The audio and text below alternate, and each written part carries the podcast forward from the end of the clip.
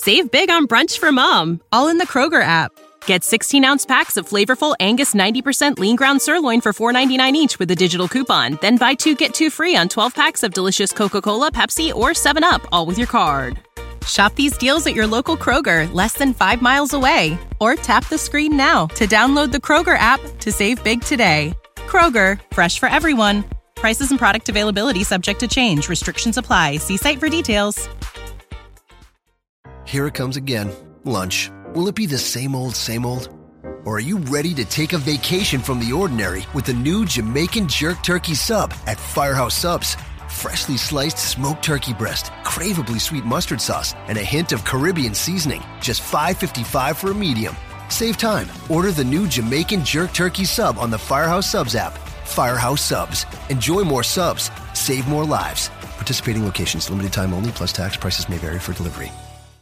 This podcast is a member of the Voices of Wrestling Podcasting Network. Visit voicesofwrestling.com to hear the rest of our great podcasts, as well as show reviews, columns, opinions, and updates across the world of wrestling. Hello, everybody, and welcome to another edition of WrestleNomics Radio. I am your co-host, Christopher Mookie Ghana Harrington, joined by my North by Northeast by Mr. Brandon Howard Thurston. Brandon, how are you doing today? I'm wonderful, Mookie. How are you? I'm doing all right, and joined by my North by North by Northeast by Mr. Will Cooling, all the way from the UK. Will, how are you doing today? I'm very well, thank you. Thank you for having me, Chris and Brandon. Word of warning, Brandon. My stepson, whose name is Braden, is next door, and we keep correcting people to try and call him Brandon. So if I um, accidentally call you Braden, we're getting one back on the Brandons. Sure, it won't be the first time. Yeah. Whenever I'm He's been phone, Mr. Brandon Thurston Howard for many years. So. Yeah, yeah. I have been. For the first six months of this podcast, it was Thurston Howard. Yeah, and, and sometimes when I'm on the phone, people think I'm saying Randy or Brian or Brad. what? Oh, okay. Yeah. I think most people are just surprised to find out that Mookie's a white guy. So. So, uh, Will, we invited you on the show here um, because I want to talk to you about a lot of different things. But you, you, you're someone who follows the business very closely. You write for Fighting Spirit magazine. You've been a very close um, observer of wrestling business and MMA business and the trends and the changes that are happening in the UK. And one thing that's a challenge for me is that I see things through the lens and the numbers that I see them through. And so sometimes our talking points get a little repetitive because it's just the same idea over and over again. And so I like to bring on other people to to just hear from them about whether their take on the situations are similar or different. And um, one thing that came up this week, and what originally kind of brought me into the conversation here with you, was uh, this renewal of Premier with Sky and BT. Have you been following this at all? Uh, oh yeah, definitely, very closely. Okay. So for uh, people who, who have no idea what I just said there, because that's a, that's three topics that to American ears might just be gibberish. Premier is Premier Soccer League or Premier Football League, sorry, and uh, Sky and BT are the two big players, uh, kind of the the, the Fox and and Comcast or NBCU of of UK. Uh, Would you say that's accurate? Well, so okay. Here's so here's the um, Sky is such a huge company. It's it's it all, you almost have to compare it to lots of different American companies. Yeah, so in like terms ABC of plus Comcast plus Fox kind of thing. Yeah, because basically it it, it controls. A, there are exceptions, but basically for nine tenths of the country that gets pay TV, they control the pay TV infrastructure. So they they're our major cable uh, provider. They control the biggest uh, cable entertainment station, which would be Sky One and Sky Atlantic, which would be equivalent of, say, USA Network. They control the prestige drama, uh, which equivalent of HBO Showtime. They control uh, the pay per view, the the like pay movies, the pay sports. Again, HBO Showtime and ESPN, and that's one company. Um, so it, it, it's, it is a colossus across the whole of um, UK entertainment. Um, now, what happened was is the EU, our benevolent overlords in Brussels, got very annoyed at this, and they said that this was becoming anti-competitive, and they identified that Premier League uh, football rights was a key source of Sky's uh, hegemony, and they thought basically Sky and the Premier League were colluding. So what they did was is they told the Premier League, you can no longer sell all your all your rights as one package. You have to divide them up. Sky won all the packages. So they then turn to the Premier League and say, you have to sell your packages, and at least two of them can't go to the main broadcaster. So, you, so basically, the Premier League does an auction. At, at now they're auctioning seven packages. Sky can only get five. So it's like if the NFL were to say, okay, or the NBA were to say, we we will not allow any one station to control all of these rights, and therefore Thursday night games have to be sold separate from the company that wins the Monday night games, and the Sunday exactly. night games are, are going to be split up in different packages. Okay. And and so what that did was it created this situation where Sky had won. Sky was pay sports. Um, ITV had an hilarious, uh, shambolic, like most things ITV does when it comes to sports, attempt to to beat Sky, and it, it collapsed in hilarious fashion.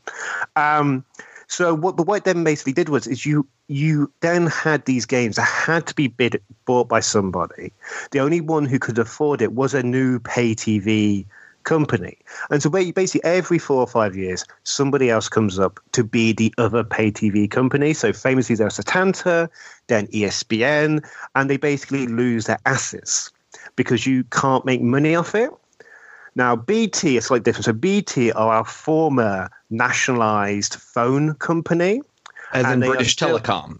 As in British Telecom and so they they still are the default um, provider of landline. So even if you happen to have your TV through Sky or your uh, your sorry, your phone through Sky, your phone through Virgin, you're still using the BT uh, network.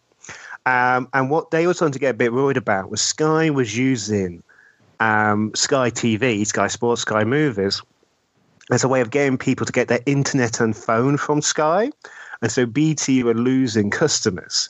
And so it's very much a we will fight rather than fight them over here, we will fight them over there. So they were like, well, we set up our BT Sports division. We will have our, our combat with Sky.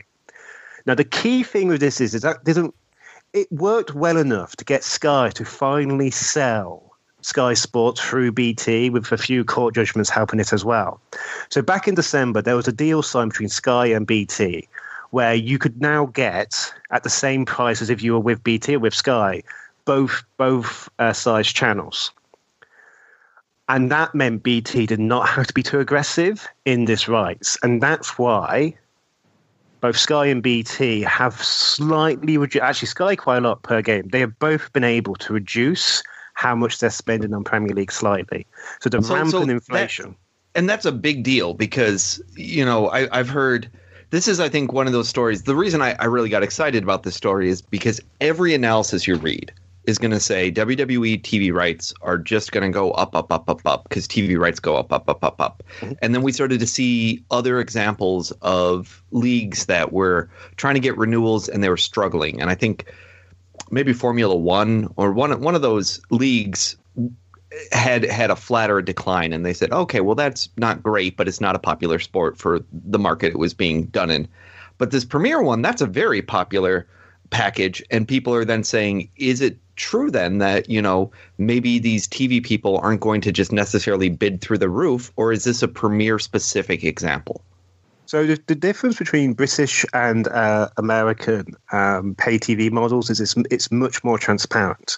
You know, um, we're, we're obviously a much smaller country than America, so there's there's less uh, slack in terms of advertising spending. It, um, the biggest revenue for Sky and BT is what they get through their subscribers, and it's not the weird bundling that you have in America. It's literally like we are Sky, we are sending you these channels for this much, and they are they are basically hits the level that they can they can increase prices to without scaring away customers. And so yeah, so you've had I mean, the most famous one, actually, I think the most striking one was what happened to the Spanish Football League, because the Spanish Football League is probably the second most popular uh, football league in terms because of national is, football leagues. Is that where Madrid would play? Yeah, so that's Real Madrid, Barcelona. Um, and they they they tried to strong arm Sky into giving them a much better deal, and Sky so basically, they, they, there was a bidding process. Sky beat BT in the bidding process, and then La Liga, the Spanish league, basically turned around and said, "We want a second bid." To try and basically get BT to uh, beat Sky, and Sky refused to put in a bid, so they just walked away. and this was a crucial rights uh, package for Sky. And so then La Liga went to BT, and BT refused to up their bid from the losing bid. So La Liga literally had to go with their tails and their legs to see whether they could get the original offer from Sky. That's how strong arm Sky is getting with these rights fees. You know, they they let um, A- ATP tennis go to Amazon for ten million uh, pounds. You know, Which they is- are not which- messing around. and that's another famous one because that one again it, to me is a great example of a result that is being interpreted by the marketplace in the US very differently than it might be being interpreted overseas. And so I think both this premier example and the the the tennis rights because if you read Brandon Ross at BTIG, he will bring up w- without fail the tennis rights going to Amazon and use that as an example of this means that Amazon wants to get into the live streaming of big sports, and it's inevitable that they're going to get WWE or th- or you know Netflix or Facebook or whoever. And I think the two things that are funny about that is one, Amazon has a great opportunity to sell tennis equipment, which is very lucrative, and a lot of people that watch tennis play tennis, and so there's a great affinity between those two, and I think they believe in that. And two, it sounds like essentially Amazon might have been left holding the bag not in a situation they expected to win on. well, Amazon. So Amazon basically, um, it isn't. So basically, um, there are two packages still left to be uh, sold. So there's um, 40 games still left, and these are these were designed to try and get the internet guys in, and they are basically um, to allow um, one broadcaster to broadcast all 10 games of a round of fixtures. Um, um, and it'd be two it'd be two midweek and two bank holidays. And the idea, the rumor is, is that Amazon is very interested in these, and you can see why because that would allow them to, particularly the bank holiday ones, it'd be like, no, get your get your bank holiday barbecue stuff. You, uh, sorry, bank holiday is public holiday. um, in Britain, so you put your your your public holiday barbecue, your alcohol. No, get get your big game feast and watch the big game on Amazon. Um, but it's only Amazon. I mean, uh, Netflix, YouTube, neither of them um, bit on these rights. Only Amazon got involved, and they got involved for the le- the most expensive uh, packet, at least expensive packages. So yes, I, I, I do think generally Amazon getting into uh, the streaming giants getting into sports is overblown. I do actually think there are synergies between WWE and, and Amazon that make that a potential uh, partnership that would make sense. You know, Amazon is rolling out the uh, Prime Video add-ons, so things like Shudder you can now buy as a Prime Video add-on. WWE Network could be like that. Um, you have the same ability to buy. There, there Though- though we've heard-. We've heard from them from WWE that the reason they don't like that Amazon model is because they they lose the visibility to the customer portal where Amazon doesn't share kind of the customer information and that WWE is annoyed because basically they feel like it's a brick wall where they get the money but they don't get the information. And I think WWE's strategy has been very strongly around we are paying a premium in subscriber growth so that we have control of the customer information so that then in the world when we finally make an e-commerce hub we'll do really well with it I think there might I- be I- that's a, what- a burial speech where he kind of even stipulated that if if there's a, another company out there that would share the data with them, then they would be open to it. Well, I think this is about to say because I think actually for both sides it make more sense if Amazon was to buy WWE rather than buy the rights, um, because because you those synergies make more sense. I mean, this is one of the weird things with WWE more generally is it's kind of a it's it is a bit out of step with how TV's evolving because you know because ad revenues are plunging. More and more uh, networks and cable stations uh, in America, what they want to do is they want to have their own studio Oh, produce yeah, yeah. stuff on their TV, so they get all the ancillary rights. and, and all the upstream yeah creator stuff that we've seen. Ryan murphy going to netflix now after leaving his fox deal. It's partially out of concern with what happened with um, the abc acquisition.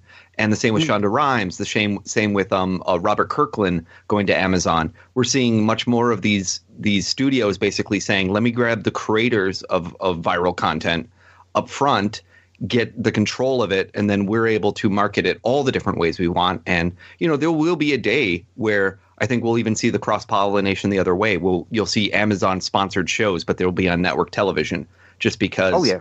It's it's going in that direction. I mean, years ago it seemed weird to see the you know the Walt Disney logo when you were watching a non ABC station. You'd say, "Why is Buena Vista Productions making this TV show?" But that happens all the time, where a studio makes it, but it doesn't actually air on the channel that was the studio that, that associated with that one.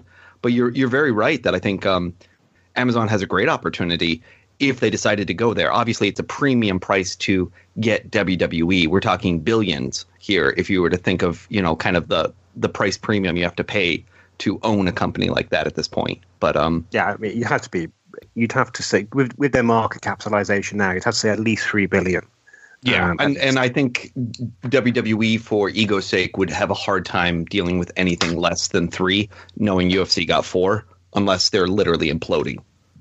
Yeah, I agree.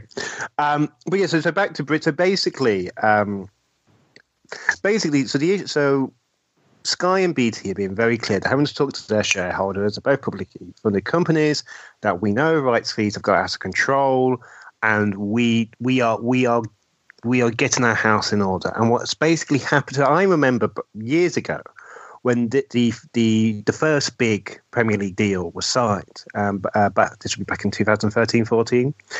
I was like, this is great news for UFC and, um, and WWE because they're going to get um, big rights re- uh, rights renewals, and and that, that to be fair did happen for WWE.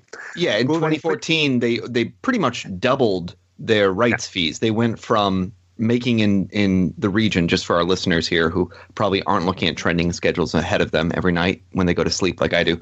Um, in in 2014, they made 40.5 million dollars out of the UK, and that's everything. That's live events, that's TV rights, that's merchandise, that's venue merch, that's everything.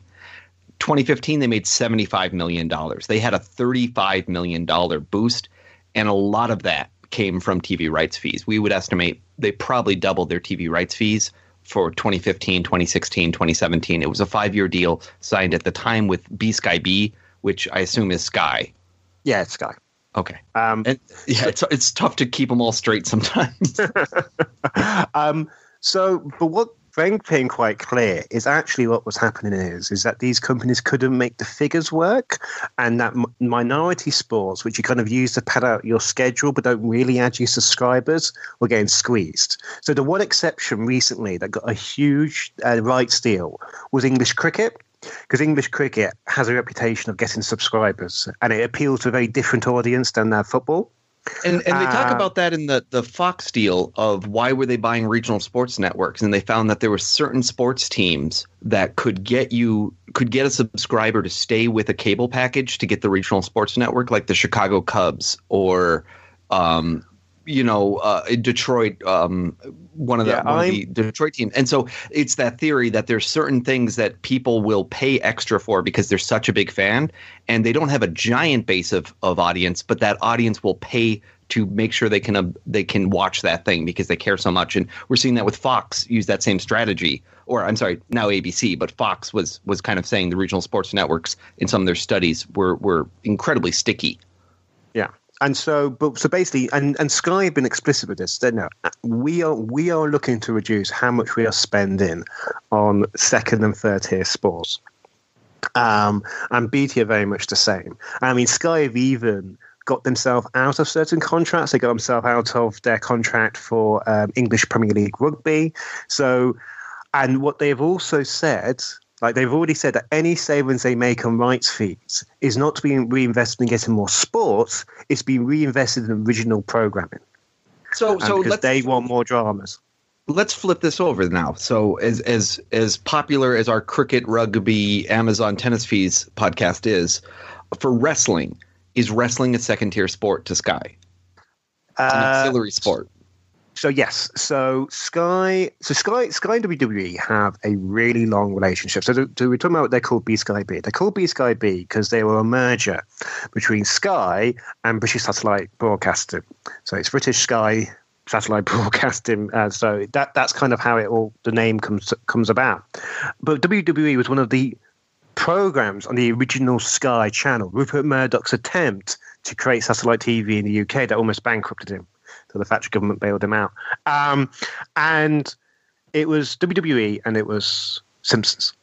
They were the two early um, things, and I think they were joined by Mike Tyson. Eventually, English Premier League cricket. Um, but it does seem there's been a souring of the relationship over the past few years. What happened with the network is still not clear. You know, Sky had a right to show the uh, all the pay per views. The network was undercutting them. Um, I And- and- thought it was, I, I heard I heard very um, obliquely, let's say, from uh, a source that I very much trust that the reason they were not able to launch the network in the UK was problems from Sky. Essentially, I, I put a sentence together that said that, and I was told we would not dispute that in any way, off the record, sort of a discussion with a, a source that would know. And and so there was definite tension there. And and of course I wrote for the Bleacher Report at the time and I remember like three times I wrote an article being like the UK to launch delayed UK launch delayed UK launch delayed including the one time it was within like 24 hours of when they were supposed to start. It was maddening uh, like how Um, close they got. It, it was incredible that like there was clearly some gamemanship going on. Well, because I mean, it, I mean, it was even bigger than the pay per views because before the new deal kicked in, Sky still had the rights to NXT, um, and of course, there's the ongoing issue of main events um, um, uh, not being able, be, able to be which immediately put on the famously got pulled off the network for live airings at one point yeah Yeah. Um, but I think even more, even more than that, is the fact that the the deal they have in Canada, I thought it was a lock that that was going to come into the UK. The 10 year deal with a with a dedicated channel is that what you mean Yeah. Yeah, Like- like, you would you would have a WWE network that you could add to your Sky package, um, because even more than what you have in Rogers, it would be perfect for Sky because Sky, um, you know, you can easily have add-on channels through Sky. They're premium channels that you you press your you you order through your your remote control. Sky has its own version of uh, of a Fire Stick um, that it it could it could use to sell WWE Network. It would have made a perfect logical partnership, and the fact that they couldn't get that to happen, to me, was interesting slash alarming because there's no doubt it would have made money. Um, you just get everybody who was buying the pay per views to buy the WWE Network instead. So but then, so basically, Sky over the summer did a massive reorganization of their channels. And so it used to be you'd have Sky, basically Sky Sports 1, Sky Sports 2, Sky Sports 3, much like ESPN. And what they moved to was actually to have themed channels. So now you have Sky Premier League, Sky Cricket, Sky Football, etc. WWE is put on basically the catch-all you know, these are just the other sports we have lying around, which are Sky Action and Sky Arena. Where does the And- UFC land? UFC is on BT. Okay. So um, we yeah we, we can talk about that then in a second. The, the the history of UFC and Sky is fascinating. Um, the um, and Sky Action Sky Action Arena has a list of about eight sports on the blurb that advertises the channel, and WWE is not mentioned. E, like Gaelic sports, so the Irish sports like um, Irish rules football, um, is mentioned, but WWE is, isn't. So you're And saying used- basically they're they're they're being barely promoted on this. You have to be a, a fan to know that that's exactly what's happening, and You that it know. doesn't seem like Premier is is in, interested in raising the profile in the way they've restructured things. No, it, it does. It definitely does not look like Sky are interested in placing an emphasis on WWE um, in the way they used to be. It used to be, you know, to have uh, Sky Sports Four would be like the home of WWE and stuff like that, and they, they would make a big deal of it. And part of that is is the ratings no longer justify. I mean, it used to be WWE was a you know would regularly get over hundred. It would often pass two hundred thousand. And when you say that, are you saying for the live airing of the shows that in in the UK would be at what time? So the live airings start at one. AM. um, uh, AM. Um, and the way it works is you we get the live plus seven day time shift of viewing. So so uh, two, 100 to 200,000 people watched the show over the course of about a week. Yes. Okay. And that would always be the biggest one, even more than the prime time. Because I, I, remember when I was a Sky subscriber, what you do is you record Raw, and either first thing in the morning before you go to work, or first thing you get home, you you watch Raw. And it makes more sense to do that than wait for the whenever the prime time uh, repeats would be shown.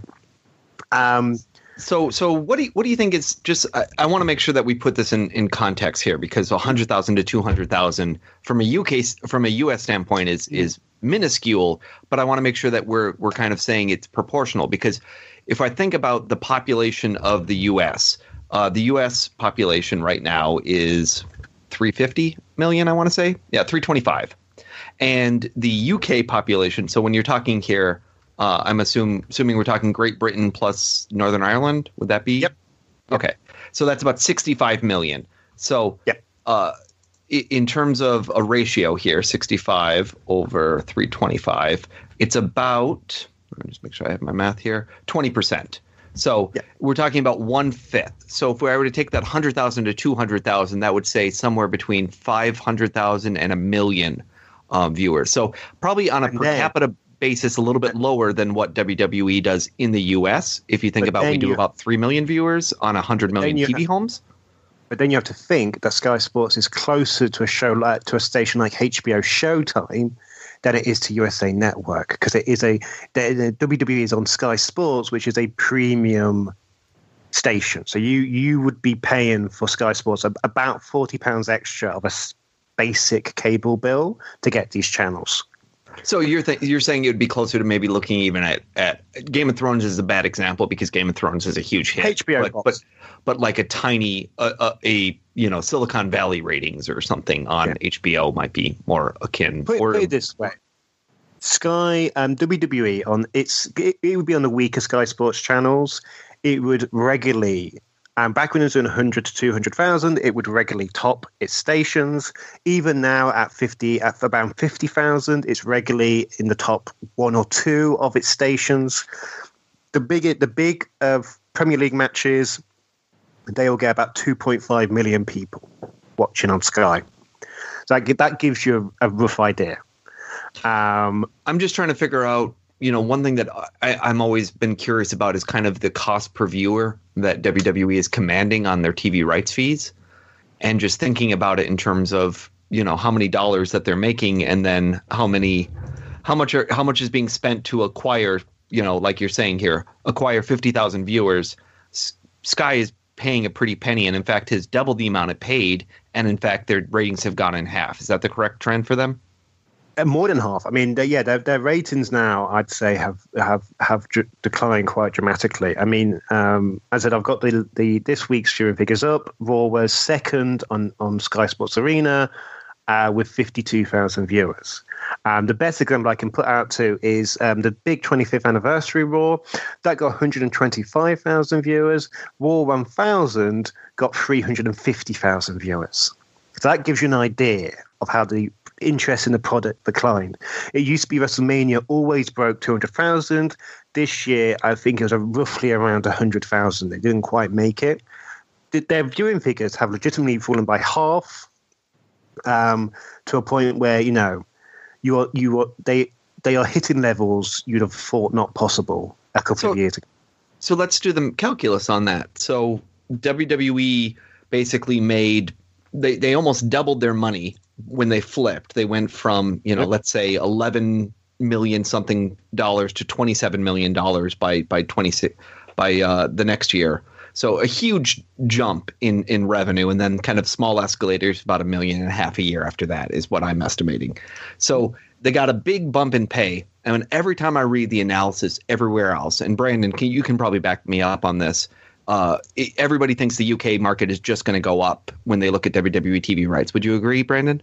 Right. Although I think you've predicted it looks like the India TV rights might exceed the UK TV rights before uh, this round is up. I think, right? Yeah, I think I think on a, a dollar TV rights basis, there's a possibility the UK one has low escalators and the India one has very high escalators. Mm. And we're also seeing that in the investment in the TV, right? The fact that they're producing extra specialized shows for the India market says a lot about keeping that that person very happy versus, you know, kind of their malaise that they've done with the UK. But we'll get back to that in a second.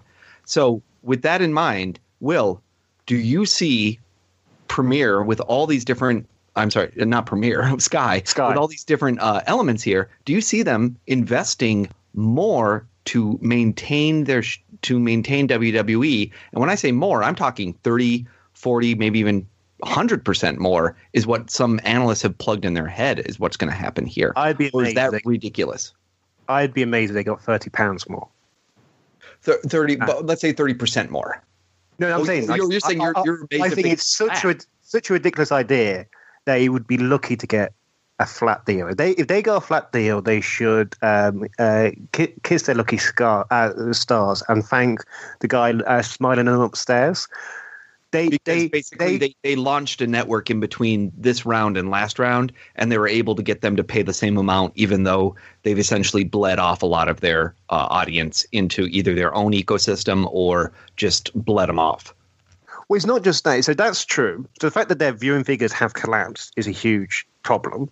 But it's also the fact that we go back to what we were talking about with the Premier League, and this is why it's relevant, guys. We weren't just talking about a football deal because it was interesting. The reason why the rights fees escalated so much the last time these these rights were negotiated was because you had this war between Sky and BT, and that war's ended. And so it looks like the the Premier League will have to accept a slight reduction in their rights fees from the UK. So even if everything was hunky dory for, for uh, the WWE uh, Sky relationship, even if you hadn't had the issues with the network, even if you hadn't had the decline in viewing figures, Sky is no lo- no longer has a reason to be concerned about WWE going off with BT because BT quite clearly has basically put the message out you know, we've got Australian cricket, we've got rugby, we've got the European Champions League, we've got some pre- uh, Premier League matches. We're fine, we're done, we're happy. We're not really going out in an in an aggressive way anymore. So there is uh, there is literally no chance. Um, if if Sky if if WWE get more money out of Sky is because they will give Sky more things. Um, but I think they'll be they'll be very lucky to, to keep the money they have now. So that's interesting that you say that because that would almost raise the possibility of saying, okay, one of the reasons WWE doesn't want to pull the trigger on the UK expansion is that's a card in their arsenal that they can play with Premiere to then say, here's why you should give us more money. I'm ready to make you a region specific deal around launching this new brand that's going to be featuring UK stars and is going to have a lot greater interest and it's going to have promotional opportunities for you. Um, yes, I, I think I think I'm, I'm sure that may be the issue. I think more likely um, they they rushed that because of the IT thing. Uh, ITV, Oh yeah, I agree. I, I think for clearly it and now they don't do it. then their strategy of just let's make sure we cut other people's legs out from underneath them. Um, what what I can't believe, and this this was a real shock to me, is 2017 WWE made 77.5 million dollars in the UK. 2016 WWE made 78.5 million dollars in the UK. 2015 WWE made 75.6 million dollars in the UK. Their 3-year CAGR is less than 1%. I would consider going a region like that, which they is their second largest region of the world that they invest in. It's bigger than Asia Pacific. It's bigger than the rest of Europe, plus the Middle East, plus Africa. Um, it's bigger than Latin America, and they're flat. They're not growing anything there. That's a really alarming sign to me. It is alarming. To be fair to WWE, you have to remember our our currency has depreciated quite a lot over the past couple of years because of Brexit. That's So a great that- point, that- and and that's probably explaining a little bit of this because, um, for sure, they have been jacking up TV rights and they've been jacking up t- uh, ticket prices, and to not see it kind of coming through on the bottom line was weird to me. But they also their their international tour numbers were down a lot, right, Brandon? They were down from what was it, uh, seven thousand a show down to like six thousand a show this year. The the average I don't have it in front of me, but it, both were down. Uh, North American average was down by a couple thousand. International average, Couple hundred, couple hundred, a hundred. couple hundred, and international average was down by a few hundred. Yeah, but See, it I- was I- it was bad, I- and so it made me nervous. Go- I go wonder ahead, with Brad. that. I wonder with that um, um, whether changed because they changed the time this year. Usually it's straight after WrestleMania. And like like every country, there's definitely a peak with WrestleMania in terms of interest in the product. And I do wonder sometimes whether that European tour being straight after WrestleMania, where people are buzzing about, you know, it's a one pay per view, they stay up, all, uh, stay up all night to watch, and oh, oh, WrestleMania, oh, it's it's coming, you know, it's coming in, in three weeks' time. Oh, let's go and get tickets. I mean, I'm, I'm saying this hypothetically because I don't go to WWE live shows. I, I went, the last one time I went was, I think, about 2011, and there was it was such a flat atmosphere and there were so many little kids in the audience and at this point i had no uh, i had no children. And i just felt like yeah this is not for this is not for me. It's not aimed at me so here are the numbers. Better things. No, I hear what you're saying. Here, here are the numbers. Let me just make sure I get this right. So there were 70 international events for WWE this year, and international for them is defined as not in U.S. and not in Canada. That's mm-hmm. basically their definition. Even Puerto Rico, oddly enough, they sometimes call international. Um, there's 70 events. They averaged 5,700 people a show. Last year there were 64 events and they averaged 7,500. So it's a 24% decrease in international attendance. Meanwhile, ticket prices went up to $78 internationally versus $66. That's an 18% appreciation. And so international revenue actually was up 10% for the year, 115 million versus 105 million, but that's a from running more shows, but each of those shows had a smaller audience on average. And some of those audiences we know were disproportionately larger in other marketplaces like Latin America. So I have to think the UK market year over year was down. And I would I would have to really dig into my numbers to prove that. But my my, my gut feeling has been that yes, the UK market was down.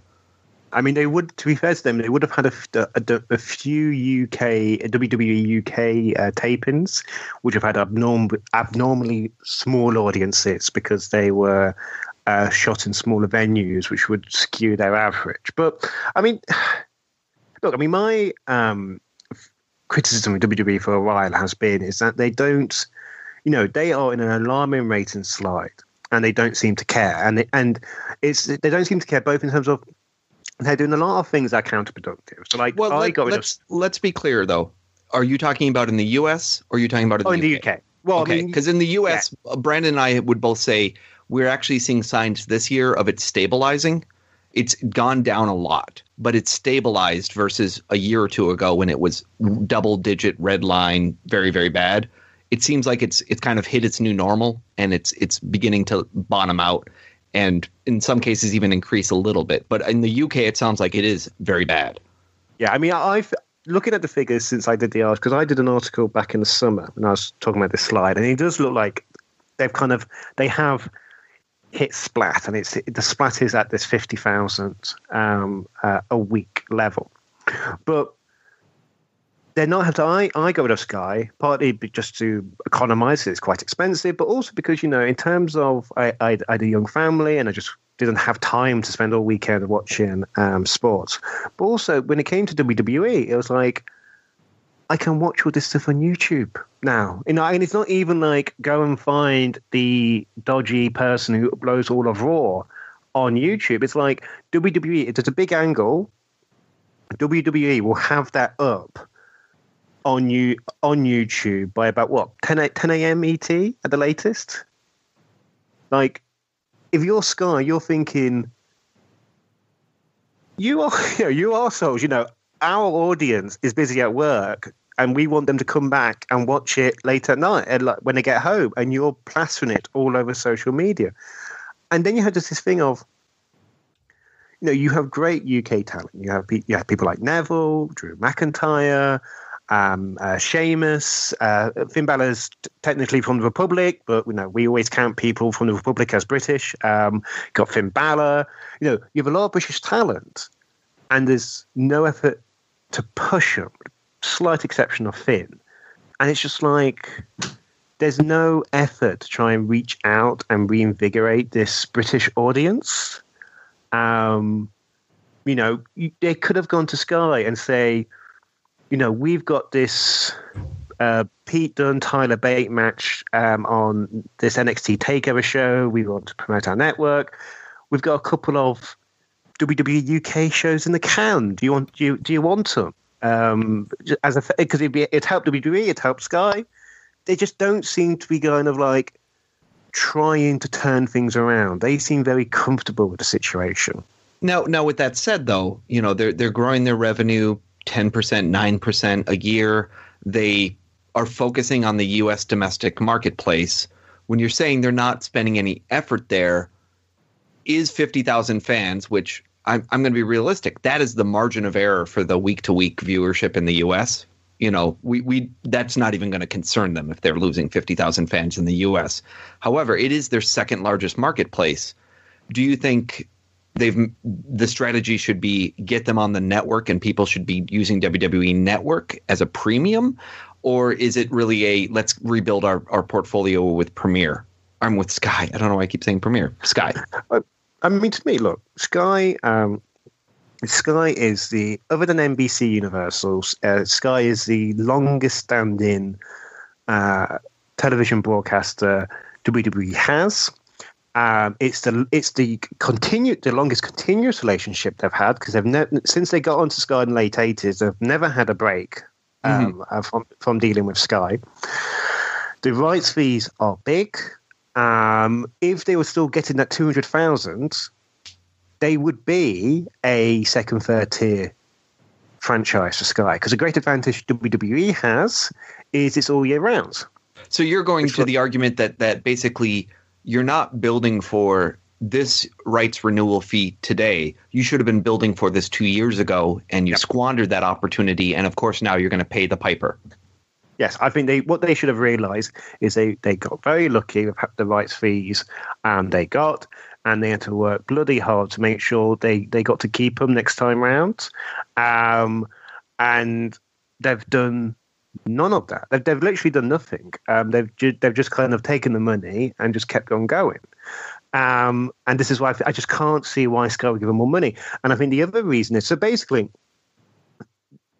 the UK is that rare thing in, in pro wrestling uh, in the world where it's a it's it's a country with a pay TV infrastructure because and and and so that's why it's the it's WWE's second biggest market because across the world, pro wrestling in the post kayfabe era is too niche to be on network TV.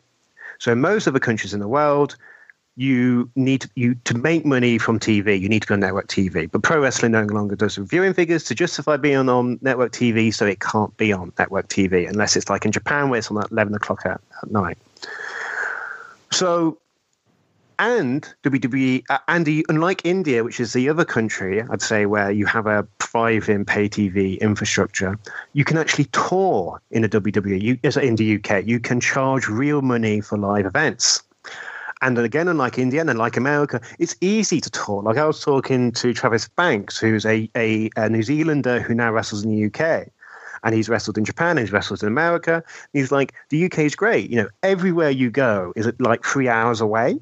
Um, you know, it's so close, um, such a compact country. So, not only it's not just the fact that this is their second biggest market; it's that if they lose Sky, well, does Sky just stop doing pro wrestling? Or does Sky go to the boxing promoter it works with, Matchroom, and say, Do you want to have a crack at pro wrestling? Because we know you know, there are there are more than rumors that Matchroom have been sniffing around pro wrestling and seeing what maybe there's something they could do.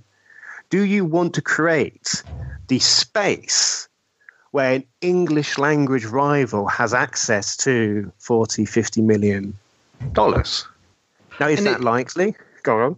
Oh, it just fascinates me too because I, I do feel like the UK market is one where WWE has felt like they can manage it remotely is I'm not aware of a UK president for WWE operations. I know they have an office in the UK, but I, am not aware of an authority figure that works there. Their head of international, Gerrit Meier, left two years ago or whatever, and never really. I mean, Ed Wells took over for a little while, and now he's gone, and now they've I've elevated somebody else. But international is is you know it's largely George Barrios is who you talk to when we're getting to this international kind of push on things and he's all about India. You know, India comes up every time there's a opportunity, a, a pause in the conversation. but it's rare that I actually hear them give a coherent UK strategy. And for the second largest market for them, I've always been stunned that they didn't say, look, this is the market we've developed, we've understood, and we've been able to cultivate for 25 years. This is the marketplace we need to make sure we have a good relationship with, versus here's marketplaces that we don't really know if this is going to work. We're selling the storyline stuff, and it's going to be a brand new thing for us. And it seems like cash grabs left and right in these some of these international marketplaces versus in the UK, where, like you say, there's a pretty fertile market and um, no language barrier whatsoever. So it's it's shocking to me just sometimes how little control they seem to have created around the whole idea of the UK contract. And then, like you say, the UK marketplace, it was a rush to thing to screw with ITV. But at the same time, they've locked up all these people and they're just spending money on them to basically sit in limbo. And it seems almost like that's going to engender more bad feelings from the UK public than it does good feelings in the end. Well, it's weird actually. So, so one of the things, to be fair to WWE, know, in, when I was growing up in the nineties, you know, w, uh, UK wrestling was the tapes from America that were being put on Sky, and WCW got the occasional deal somewhere, and based on Hogan's and name recognition. And then it would be, um, you know, you'd have British Bulldog, uh, Steven Regal, Norman Smiley, um, and Fit Finlay in America, and you would then have um, um, the holiday camp shows and that was it. You know, um, um, you know, you, it, it, was a wasteland, and I think part of the issue is is that that WWE has a kind of like I suppose it kind of has with WWE UK contract. It hasn't recognised there is now stuff there that they could actually tap into. Like you know, it's it's no longer a wasteland that they just happen to have a good TV contract with. It's now actually a place where the hardest core fans, the, the some of the best wrestlers come from. It's, it's a place where they should look to invest. In terms of WWE UK contracts, it's a really weird thing because actually, um, what happened last year was kind of a nice um, uh, interregnum because these guys got some money, which was good. Um, and they got the the profile from uh, WWE uh, from the, the the network shows. But then they were just left to keep headlining UK shows, which all started doing much better if they had Tyler Bate, Pete Dunne, and because these guys were made made stars. You know, I remember. I mean, I've got more into UK wrestling in terms of watching the, the indie scene this year, uh, last year.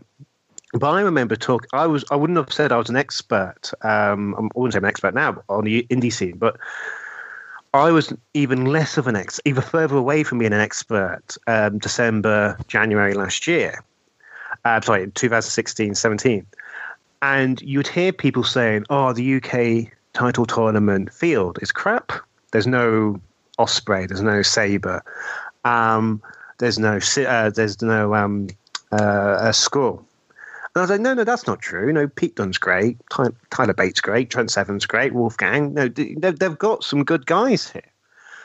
And what's happened is, is that tournament turned Pete Dunne and Tyler Bates in particular into stars in the UK on the level of a Will Ospreay, Zack Sabre, and they actually work more frequently than Ospreay and Sabre do in the UK.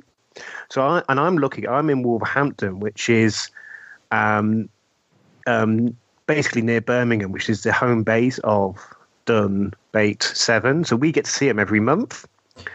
Um, and their their home promotion, Fight Club Pro, has exploded.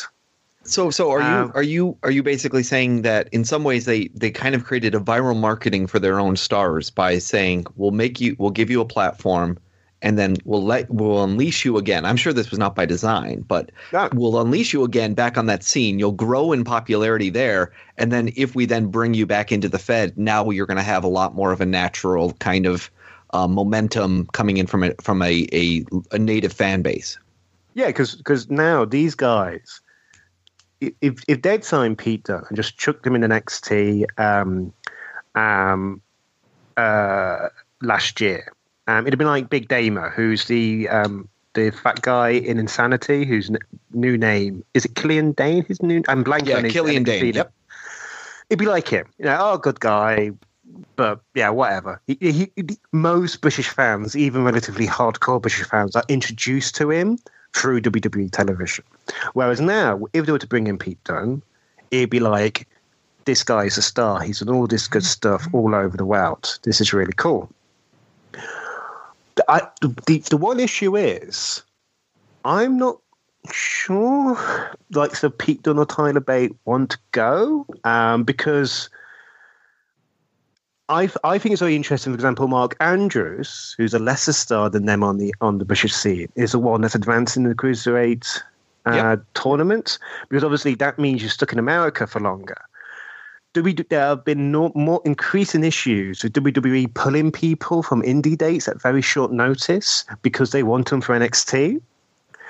Um, and so this is where it starts to shift, and it's like, well, what is the future of this WWE UK thing? Because I, I like the model. I think actually this idea of you give people some exposure and you just say, go no we're giving you a platform go making the name name it for yourself on the indies and we'll call you back if, if you succeed i think that's quite a good model for wwe but i i, I think that's starting to shift um, because you are starting to get that issue of people I mean like trent seven was literally pulled in december the week before his own promotions end of year show yeah, the promoter that, pull from his own show. Yeah, he's got to go to to America. Well, and it's it's the the dual thing of you know who is your master and who is your payday and and all these other things. Like, I, I get I get sometimes the impression like it's a chip on the shoulder that UK fans need to have UK wrestlers in order there to be a UK promotion, and I I just I'm kind of curious about that nationalism. Is there what what do you think that's grounded in? Is it just this idea that people are always attracted to something that they have a common bond with, or what, why is it so important that you know we're building up UK stars for a UK promotion? Why can't we just ship over some really great US guys? Is what See, I'm. I think this is where I think WWE, and to be fair, UK promoters as well, and particularly in boxing, I think this is where they get it wrong. It's not about national stars; it's about local stars. It's about stars who are in the area on a consistent basis.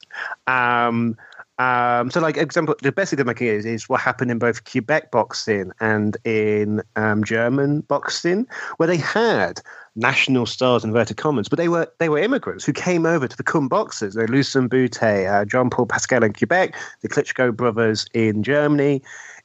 They became they, they weren't German when they weren't German or Canadian when they got there, but they became stars because they were there all the time. And I think there's a real advantage to having stars based in the local area that are that the, the, the crowd sees develop in front of them, that they that they're more accessible to do local media. Like I work at a university, I've been able to get I, I was able to get wrestlers to do things like Black History Month, uh, uh, LGBT Pride, um, uh, International Women's Day. You know, this adds to the general exposure.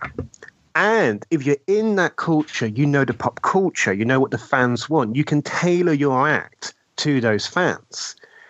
If you're just flying in from America or from Germany or from wherever it is, you're not going to get that appreciation of so, those so, fans want.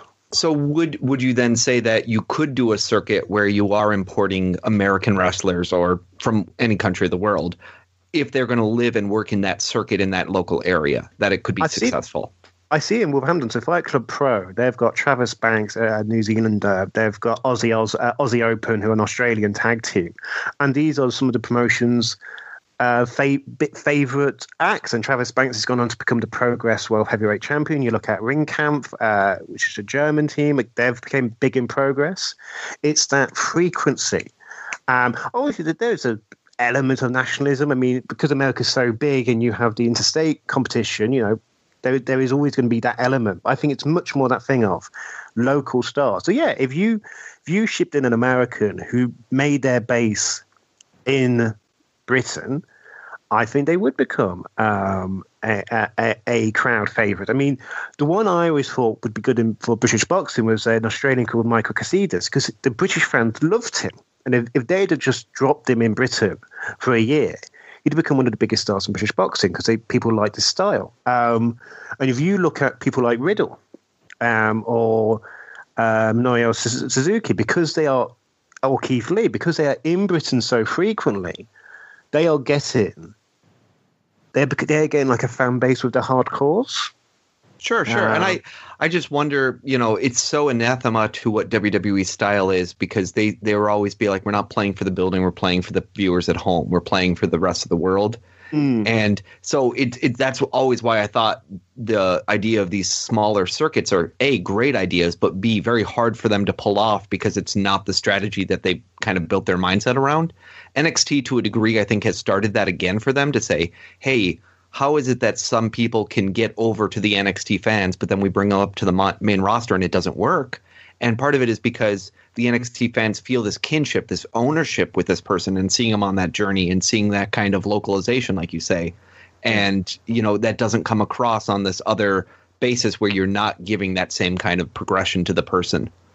Well, I mean, I'll give a, a, I've been quite good about not plugging um, Spirit magazine too much, but um, my article in this this month's issue is um, we we do every month a one to watch of um, you know young wrestlers that we should um, that you should keep your eye on. And so I I did my first one actually um, on uh, a, a, wrestler called Omari, who I he kind of he'd been bouncing around um, uh, Midlands Indies, but he made his debut in Fight Club Pro last late last year, and I saw him for the first time in February. And I've basically seen him on a monthly basis for the rest of the year, and I've seen him grow as a performer. And you know, it's it, the first big angle he did was you know um, this, last December, arguably this January. But you just you see him every month, and you see him grow as a performer, and you do sort of feel like, yeah, that's my guy. If he makes it big, I can say I saw him in front in front of 300 people when he was making it, and I've seen him grow as a performer, and I think that does add a lot. And I think it's actually part of the problem with NXT because they are kind of because NXT is in continuity, WWE continuity. They are almost like robbing the TV audience of that experience. Like I think it's one of the things that hurt Bayley. It's like Bayley's character worked by telling that story, but because her NXT background was part of the WWE story. They they couldn't show the three million people, but the hundred thousand people that saw in NXT. It's, it's it's an odd dynamic they've got there, which I don't think they've kind of worked out yet. Absolutely. So let's let's switch gears just a little bit. Um, you you mentioned Fighting Spirit magazine, and and you you write for Fighting Spirit magazine. You've written great articles for them, and if people are curious about how to get Fighting Spirit magazine, uh, it's a UK publication that I think actually publishes. Right? You can you can get the actual magazine itself, but it's also got its um, version online, and you can get the digital version of it um, at let's see here. I should know the. I've written articles for Fighting Spirit magazine. I've never gotten a. I've never gotten my own copy of an article except for you know uh, the print copy. I mean, if you go to fightingspiritmagazine.co.uk, um, it's available to get there. Uh, you yep, might have to. And, and, Pocketmags is the kind of like the official app. So if you go to Pocketmags, you can get it there as well. And there is a taster, um, uh, a free taste if you want to dip in as well. so um, let's talk about India though, because you wrote some articles about uh, WWE and the India marketplace. You were on Wrestling Observer uh, to talk to Dave and Brian about it. Um, India is as um, Brian as Brandon and I know very well is George Barrios's passion to talk about. Um, he revealed on one conference call that his wife is actually uh, Indian American, and so his children are Indian American, and so. Uh, I wonder sometimes if that influences some of his, you know, culturally. That's why it's so high on his mind a lot of the time. Well, my, well, my children are Zimbabwean British. I, I don't think progress should be touring Zimbabwe anytime soon. but just that idea of of I think that also has helped him a little bit just have a passion about it right? You know sometimes sometimes something will, will stick in you and then you'll say okay this is what i'm interested in. And, and of course like you mentioned there's some reasons why the dynamics of the indian market are very interesting specifically around it is a pay tv market. It's dominated by a few players. These few players have been willing to spend more and more each year. And despite language challenges um, it doesn't necessarily mean that that's a barrier of entry because a they they do some localization and b they're okay sometimes with certain things not even being in the local language. So what what is your take on WWE in India? And uh, of course, we'll even mention this week's new signing uh, from TNA. so okay, so so one of the things I'm a cricket fan, um, and, and, and cricket is a real baseball, um, um, um, and cricket is dominated by India. Um, um, uh, um, I think uh, famously, um, there's a quote that says, uh, "Cricket is an Indian game that the English happened to invent," um, and uh, so I, am relatively familiar with the dynamics of, of Indian sports TV because it, it influences my, my favorite sport so much. So basically, think of India as a billion people. It has a middle class to speak that, that speaks English, um, massive linguistic diversity across across India. Um, um, now, but it, but there is tremendous poverty in India as well. Now, the thing with India is is it's not like Sky. It's not even like ESPN, where the money is made from the rights, from either the rights fees, from the subscription or the carriage fees. Because, like, so 10 Sports is what um, WWE is on in India. It's it's five pounds a month, not five pounds for 10 sports, five pounds for the package that gives you 10 sports. Five dollars, sorry, five dollars for the package that gives you 10 sports. Where the money comes in is one, five dollars across a lot of people is not is is is is is all right, but it's the advertising. It's such a big advertising market. Um, so the network never made any sense going into India. It was too expensive. You know, absolutely. The, the Amazon Prime is fifteen dollars for a year. The local competitor to Amazon is three dollars a month. Uh, Netflix lost its ass when it tried to go into India because it was too expensive. And and it has a terrible infrastructure for broadband, so they, they require so much of there to be kind of offline viewing, either through the ability to download content, which at the time Netflix was very against, and they had to YouTube and Netflix basically had to design new models just for India. Um, yeah, so that that's so network never made any sense, and of course, Ten Sports carries all of the network's best content. It carries all the pay per views, it carries NXT, it carries the takeover specials. Never made any sense. So that's gone. Live events. There's a reason there's a reason only if you get a massive TV deal do you bother to tour India. One, it's a nightmare to tour. There's a famous Lance uh, Storm commentary where he just moans and moans about what an awful experience touring India was. It's yeah, and, and, famously, wasn't it Regal who who got so ill after his tour that it was like a year before he wrestled again? And yeah, yeah, yeah. it's it's huge. It's difficult to get around. There are security concerns. There's health concerns. Um, you know, it's it's an awful place to tour. Yeah. So and they don't spend any money on tickets. Um, you know, cricket is the um, uh, biggest sport in India, as I said. You know, there are Indian cricket games that are that the tickets are two dollars. Um, um, you know, and so when people people hear that Great Khali did, you know, forty thousand people to see him wrestle in this place, that's great, but it's probably a a show where the advertisers paid most of the yeah. gate and and the people were free in some way yeah. correct i mean just i mean people made fun of it of tna for having free shows in india most most sports are free and it's just to make it look good for the for the for the advertisers. There's a reason why in, the Indian cricket team is so willing to tour because if they tour, they can still show it on Indian TV, but, but they, they make actually, the money. they, they, can actually charge ticket fees because I mean you, you go um, so so there, so there's there's that. So you can't tour India. So you are left with making money on the rights fees. And yes, in, India is certainly an important market. It's certainly a market they should be paying attention to. I am skeptical it is going to be as big a success as they think because the key thing with the Indian market goes back to that thing of it is based on attracting advertisers. So it is a market where the dynamics are the one thing Vince McMahon's never been brilliant at and wrestling's never been brilliant at, which is appealing to affluent people and convincing advertisers that your stars are something that their brand should be associated with. Though, though to be uh, fair, there there have been examples where WWE has also taken the paid show model in in foreign countries, where they basically said, local promoter, your job is to pay us X amount of dollars, and your job is to find the sponsors to get that many dollars and we'll just show up and do the show and we don't lose our shirt if whether it's 2000 people in the building or 8000 people in the building But you still, you still have the issue of traveling around India. oh you oh no you absolutely do i'm just saying wwe has found in some marketplaces that they are still Oh, yeah. willing to go with the kind of outsource the promotion model so that Yeah. it's not vince mcmahon who has to find the sponsors the the local promoter finds the sponsors and they just pay vince mcmahon the amount of money that he requires for them to show up Oh, I see. And and so they they've done that in other places around the world. And I'm not talking 20 years ago. I'm talking last year when they went to Chile and there was the big fight about uh, Kevin Owens and Sami Zayn leaving. One of the reasons Triple H came down was I think the local promoter felt he was being cheated on the paid show because Yeah. he wasn't getting the stars that he wanted. And but the show sold out. They did really well.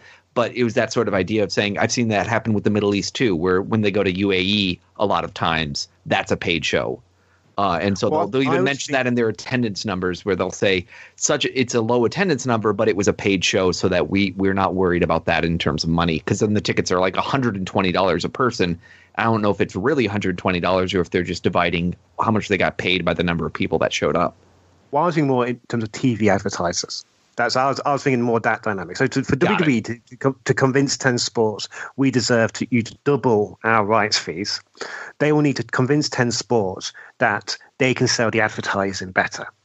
Um, and I don't know, but I am highly skeptical. I think I think Ryback for once hit the nail on the head. Um, most people in India don't have uh, don't have money, and the ones that have money don't want to spend on WWE. Um, um, so, as a priority, never made any sense.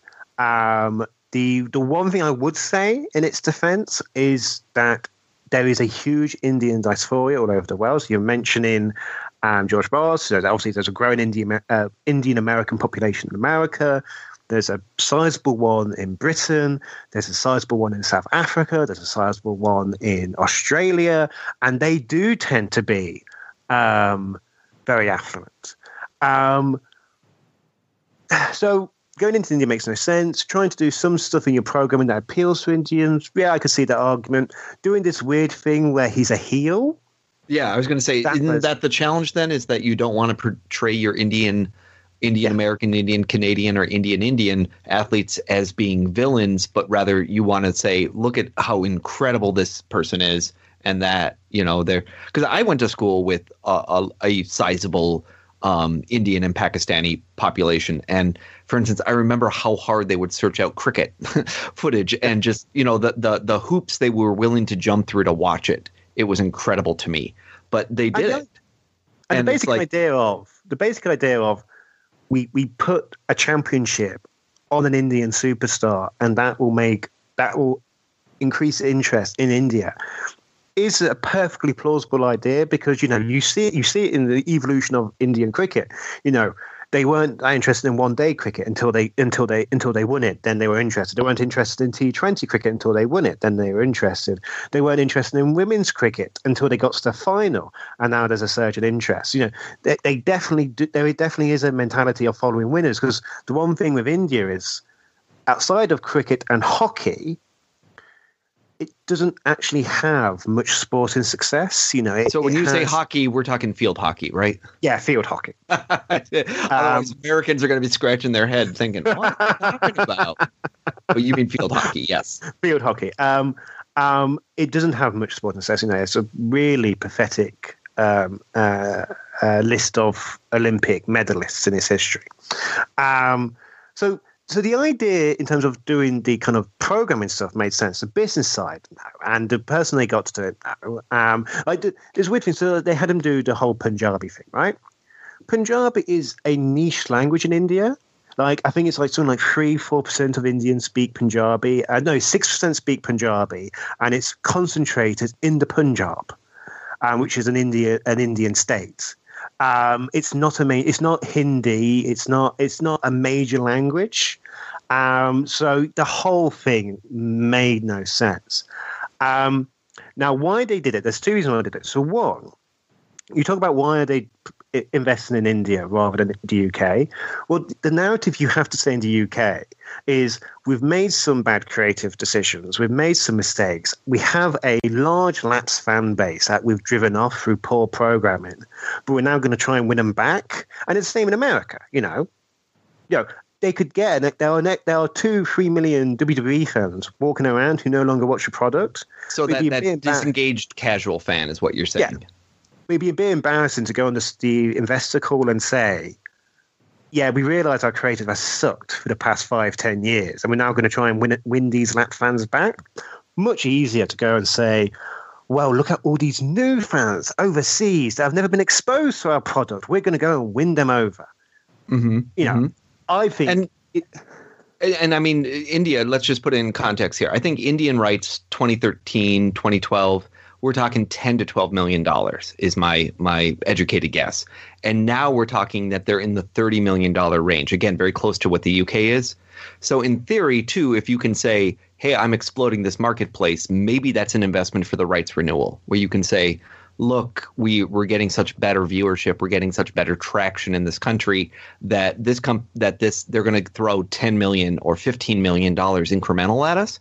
And I'll tell you, Jinder Mahal, if he gets them 10 to 15 million dollars incremental that they would not have gotten, then it's all paid for itself. The challenge is I don't know if if that's really a you can something you can uh, attribute to their one decision to go in that one direction, and two whether or not they can be sure to get that doubling of fees that they they kind of need without their competition is competition. I think just like you said, the BT Sky debate made the rates go up in the UK. The the question is basically whether or not the the India marketplace will have kind of that perfect storm of competition again, or whether Sony 10 Sports, which originally I think Tony, Sony and 10 Sports were two separate companies that kind of came together. Um, I I don't know what's going to happen now. Uh, do Well, you have a feeling of how many players there are in India? I, I, um, I mean, you have ten, you have Sony, and then the biggest one is Star, which. But is I, think I think Sony over. and 10 are together now, aren't they? I think just yeah, I'm pretty sure they've merged. Yeah, and then Star, but Star's been taken over by Disney, which is one Hmm. of the interesting things that. So you t- so one of the interesting things about the Disney takeover of basically the parts of Fox they can take that won't cause um, the the authorities to turn it down on antitrust reasons, um, is they they are they obviously Disney already have ESPN. They're getting Sky Sports. They're getting Star. They're your three big players because Sky is not just Sky in, in Britain; it's also Sky in Germany and Italy as well. Um, so that so in fit, and we know Disney want to do a streaming service for sport. Is that going to be an ESPN American only streaming service, or will that eventually become a one that covers America, Britain, Germany, uh, Italy, India? Because once you've got that, you, you you pretty much got a stranglehold on the pay sports market, and that would make you a much very powerful figure. So I, I, I, I, that area I don't know so much. I, But that's a that's a fascinating kind of idea, though, is to say, Yeah. okay, what if ESPN? And I don't know what ESPN's reputation is overseas. Whether you would call it the ESPN Plus streaming service, the way ESPN, you know, that that means sports here in the U.S. But like you mentioned, it's really other countries of the world where there's these lucrative packages on digital distribution that could be valuable to them. But does the ESPN name resonate in Britain? Does it resonate in Europe? it means American sports. So like we have so- an ESPN ESPN branded channel, um, and so like it's a it's a commonly known branding, and yeah, it, it, when you hear ESPN, that's what you think. You think American sports, and, And I wonder sure- if that's not a good mix if you're trying to say, hey, we're going to, you know, chomp up all these other sports rights that are more popular in other countries. Um, yeah, I, I don't know. I just think it's interesting that they've they've deliberately got Star and Sky Sports, and what is does Disney have a plan where there's some synergy? Because it can always be it's the same underlying thing, you just brand it differently in the different areas. Oh, yeah, Um, yeah. Um, but I, I guess we've all thought about the ESPN app as being successful in the US, failing or succeeding. And I don't know if I've heard a lot of talk about the international implications of it. So I just I find mean, that really intriguing. because Sky already has an app, Um, um, and it does quite well in terms of selling day and uh, day pass, day and week passes for its Sky Sports services. Um, so it will be interesting. In terms, the other reason why I think they're doing it is just because Netflix were talking about it, um, and WWE likes hopping on bandwagons that other countries, that other successful companies are doing, and this goes back to the thing of WWE don't understand Netflix, and the reality with Netflix is every quarter it loses a ton of money. Um, it's losing a ton of money because it's not charging enough to cover the costs of the products it's selling. The gamble its investors are making is that that product is so um, appetizing that it will get such a large subscriber base that at some point it'll be able to turn around to its customers and raise prices and to its suppliers and reduce what it pays uh, for And- content. and and their third leg of the strategy, which is the more content they themselves can produce and own, then they have to pay less for for paying for other people to make that content and risk losing it. So they're also trying to you know kind of cook a little bit of their own meals uh, and and feed it to the people, and then say, okay, we made our own investment on Yeah. content ourselves, and and now if you want to see Ryan Murphy or Shonda Rhimes or whoever, their their stuff is going to be premiering on us. And like we say, it's stickiness, right? They want they want a service that even when they say, "Hey, we're going to raise it by five bucks," everybody says, "Well."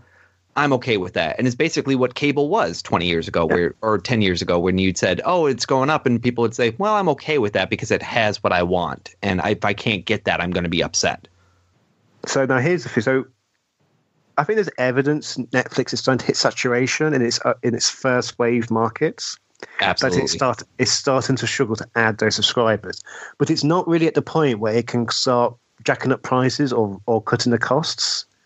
So there's a real danger you get an investor strike on Netflix, which is why Netflix talks so aggressively about expansion. The same with Uber. They, they are relying on a network effect, and they're not hitting the point where the network effect takes a, takes charge.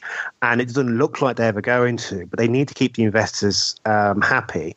And the way to do that is just to keep expanding. It's like a shark. Either move forward or you die. And so that's why it makes sense for Net, Netflix to spend a lot of money to get an extra one, two, three million subscribers in a country like India if, if they could. But as I said, WWE is not like that. It already has its monopoly. It already can charge as much or as, as little to its customers as it wants. It can already pay as much or as little to its suppliers as it wants. It hasn't reached saturation point in its in its uh, established markets. There are, there are literally millions of Laps fans in Britain, Mexico, uh, United States, and Canada that they can make a real effort to, to reach to reach out to and win back. They just don't want to, and it's easy to just copy the Netflix uh, spiel, which doesn't really map onto their business. and so we have all all the investors that are you know secretly listening to this podcast and updating their spreadsheets. We we talked about why the UK has a very strong opportunity, maybe not to um, go up.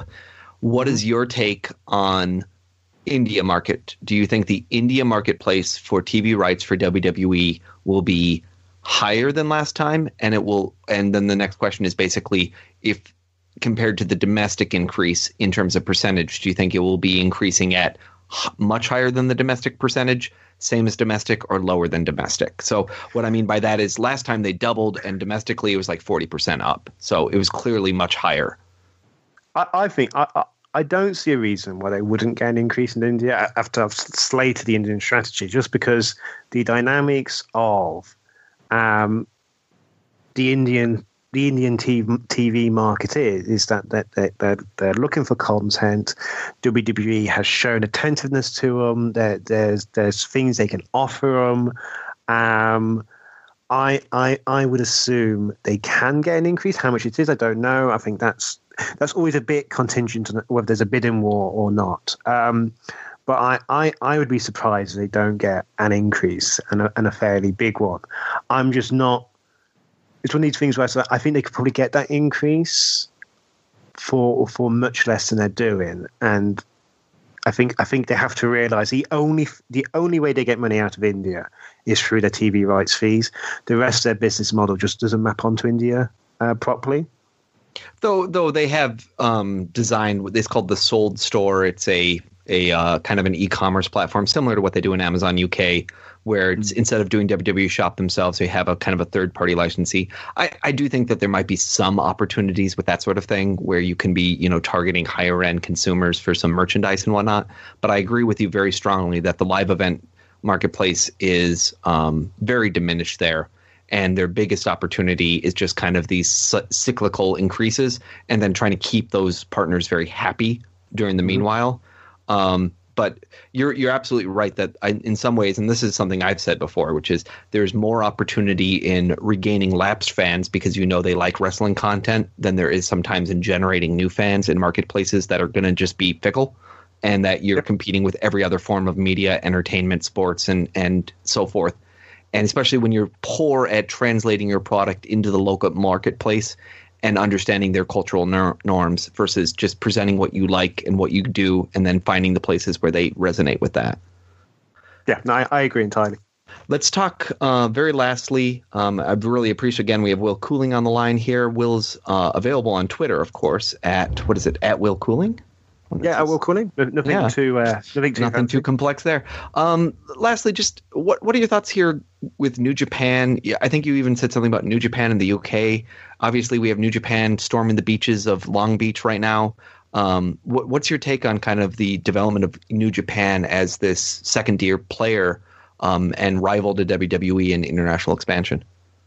So I, I think there's a real opportunity for something exciting. So New New Japan hasn't done a UK branded show. Obviously, they work really closely with Revolution Pro Wrestling. They do much like uh, they do in America with Ring of Honor. They do branded Global Wars shows um, every year, which which do really well. Revolution Pro has has a lot of uh, New Japan talent feature regularly uh, for them as well, which lead uh, to to higher attendance figures than usual. The the issue New Japan has in Britain is they're just not on TV. And it's one of these things where I find it quite frustrating because you know obviously they've they've got Will Ospreay as their uh, junior heavyweight champion. They've got Marty Scurll in that division. They've got Zack Sabre doing stuff. They've got uh, Davey Boy Jr. Although you know he's Canadian, but you know uh, son of British Bulldog, you know he counts. You know there's there's a lot of um, British talent in New Japan, and in theory, there could be more if New Japan established a real presence um, here. And I, and I do wonder why someone like BT doesn't just go out and get the AXS footage and just put it on and just do a trial, see what happens. And if you get enough interest, then start talking to New Japan about, you know, could we have a bit where it's tweaked for the local market so you put more of an emphasis on people like Will Ospreay or Marty Scurll. Um, because there's no doubt they are a big deal in the UK in terms of live attendance. You know, the Young Bucks.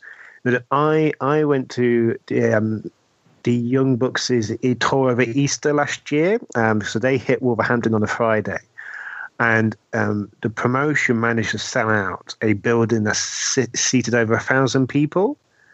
Like sell out, like literally, it was sold out months in advance. Um, and that was not unique to that area. They, they were selling out all over, all based on um, their their fame in New Japan and Ring of Honor. Do you, do you think they would do better to do the All In show in the UK than in the US? Uh, I think Chicago's probably the place to go. Um, I like that answer. yeah, I, I I think Chicago's the place to go. Um, I think I think it would have been a good idea, but you have Progress is doing a big uh, arena show um, in September, which I think is kind of is going to kind of do the all in gimmick um, before um, at the same time as uh, Cody and the Bucks are. Um, I, yeah, I, I, think I think Chicago's the better because the thing is the real hardcore UK traveling fans will want to go anyway, and they they will go to Chicago, and you'll get the Americans who probably wouldn't travel. I mean, the Americans wouldn't travel to Britain to go and see a show, but the UK, the hardcore UK and Europeans w- would. Um, but uh, uh, yes, I, I I think there's a real chance for New Japan. I think they have good British talent. They could get more. But it's just that thing of it's that thing as always is that in this country, in terms of TV, pro wrestling is WWE because it has been that since um, 1989. Now, um, you so you bring up a lot of good points there about you know there's an opportunity if New Japan were to to leverage it to go in that direction. Do you think that the decision makers at a BT or at a Sky are at all understanding that kind of local? Because that, that's that's a very localized thing to say. Hey, do you understand that New Japan has got a a base here and that as strange as it sounds a japanese promotion on british television would be really successful because there's british stars over there plus it's translated very well to the british fans or or is no. this a case where we're not hearing anything about TV people who who get the marketplace? No, I, I, I don't. Sense? I don't think they have any idea. I, I, th- I think I think uh, I think this is one of the things. Is I think I think Sky have been quite comfortable with they just get their tapes from they just get their tapes from WWE and they put them in. They don't have to think about it anymore. Um, and BT, no, I, I and I and I and I because like BT could have, if BT was serious about pro wrestling, they could have gone after Impact, and they and they showed no interest. Um, and, and, on top of that, I think New Japan has shown such a uh, reluctance to put itself at risk aversion. It, it, they're so risk averse, and the challenge there being that unless they're not pursuing this, they're not you know the ones no. that are kicking kicking the tires and saying to everybody, "Hey, pay attention to me." I feel like AXS kind of in America is a fluke because I think some of the key decision makers um, have kind of MMA connections, and I think a couple of them read the Observer, and you know they they put two and two together and they figured it out. It's much in the same way Spike with Kevin Kay. You know, he played a large role in a lot of times in which things were going or not going, and and a lot of times it comes down to key executives who are plugged into some other person in their ear who's kind of whispering, "Hey, you should do this. Hey, you should look into this." Yeah, and I think I think people underestimate how fluky things are, and things that seem impossible are actually possible if you get the right break. And the, the best example I have is British boxing, because British boxing basically died um, in let me get the year right. It died in 2013. I want to say 2013. I think. Um, I think it was 2013. 2012 to it was either 2012 or 2013, basically after Haye Klitschko, because Sky had such heat. There'd been issues of Amir Khan, uh, where pay per view had to be cancelled. There'd been issues with David Haye's fight. so, so explain, explain to us what you mean by issues, just briefly. Are you saying that they, it didn't air correctly? That these men had like personal issues, and they were, you know, like Mike Tyson raped allegations? I have no so, idea what you mean by issues. Okay. So Amir Khan. So this this would be this would be 2011 actually 2011. So Amir Khan um, was meant to do a Sky pay per view um, in March time, and he could not get a, an opponent that Sky thought they could put on pay per view. And so Sky said, "We're pulling this off pay per view. We're going to put you on Sky. I think it's going to be on Sky Sports three or four. And he was like, "No, you're going to put me on Sky Sports. It has to be Sky Sports one." They said, "No chance." That we've got we've got Real Madrid versus Barcelona. Um, you're on Sky Sports three. We're not airing you and so they didn't air it, and he had to go off to a, a niche pay per view channel. Uh, and I remember there was an interview. Uh, there was an interview with the head of Sky, whose name I'm blanking on. I think it begins with Barney.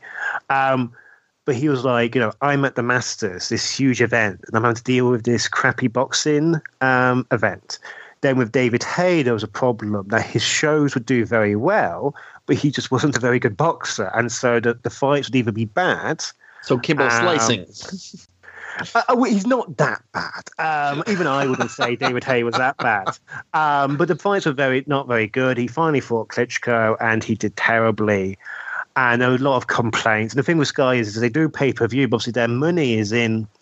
Um, their money is in um, the, the the pay channel, the, the the standard channel, and what they don't want is people ringing up to complain about a pay per view and then cancelling the, the the core the core package. And so they put an edict down no more pay per view, no more boxing pay per views.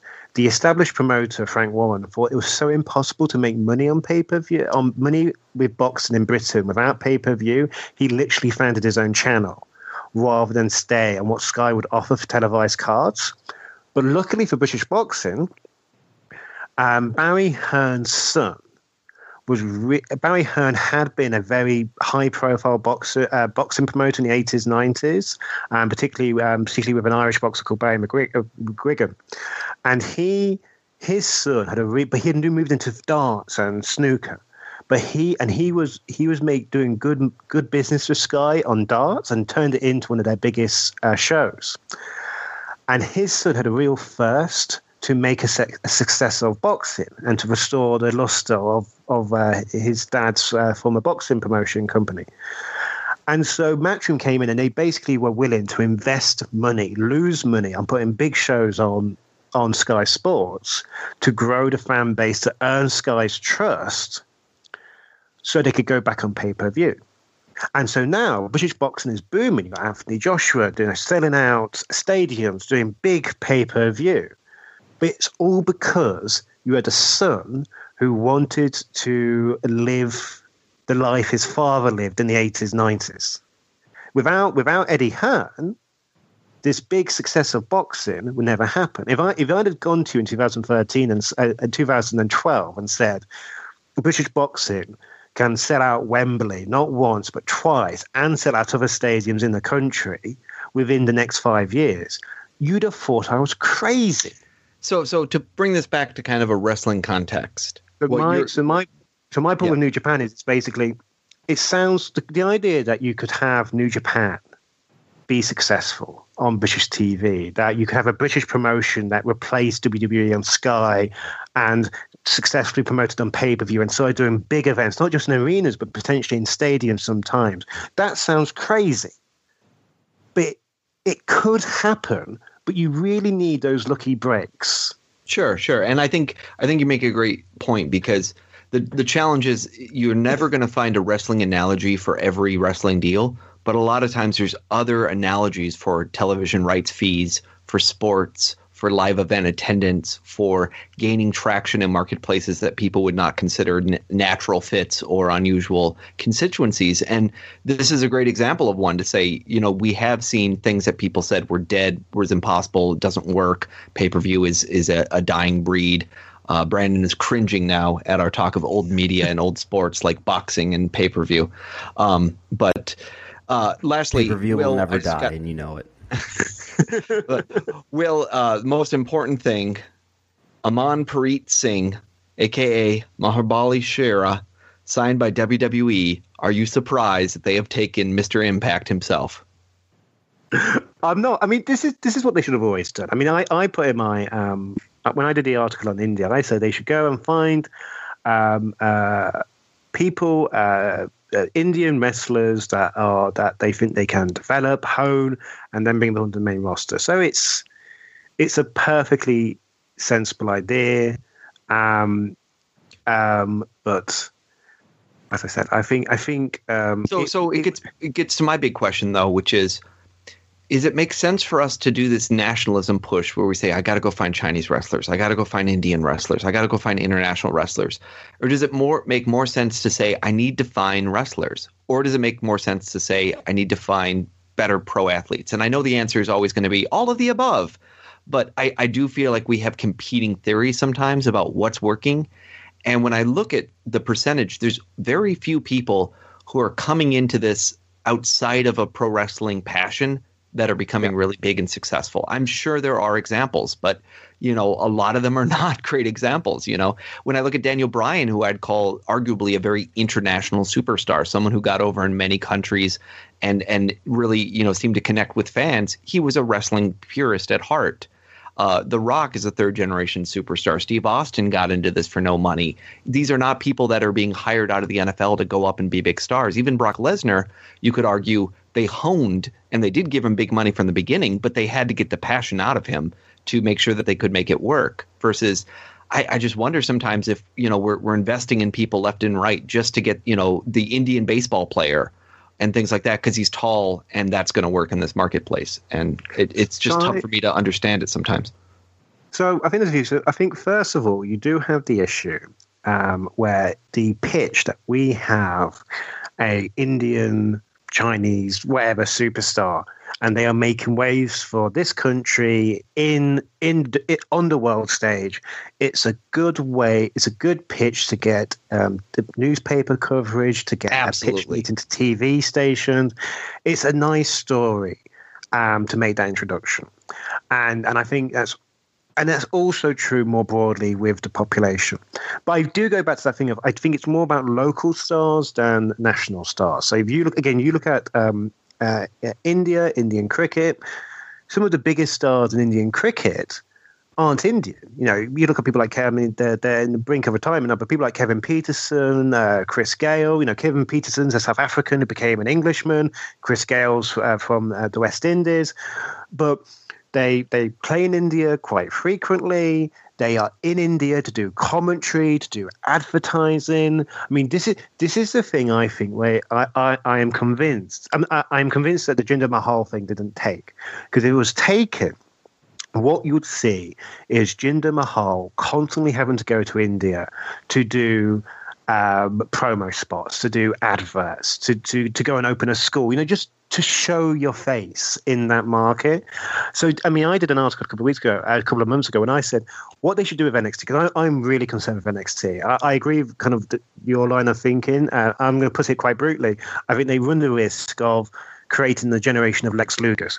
Um, um, and because it's too top down we recruit these stars, we tell them how to work, we, we give them their gimmick, we tell them how to perform the gimmick, we tweak it, we then send them to the main roster. Oh no, the first sign of adversity, they have no idea what to do because they have no instincts. I think would be much better is to do something like WWE UK. You know, either your top indie stars, you know, you you sign them to a retainer so they can't go to New Japan, they can't go to Ring of Honor.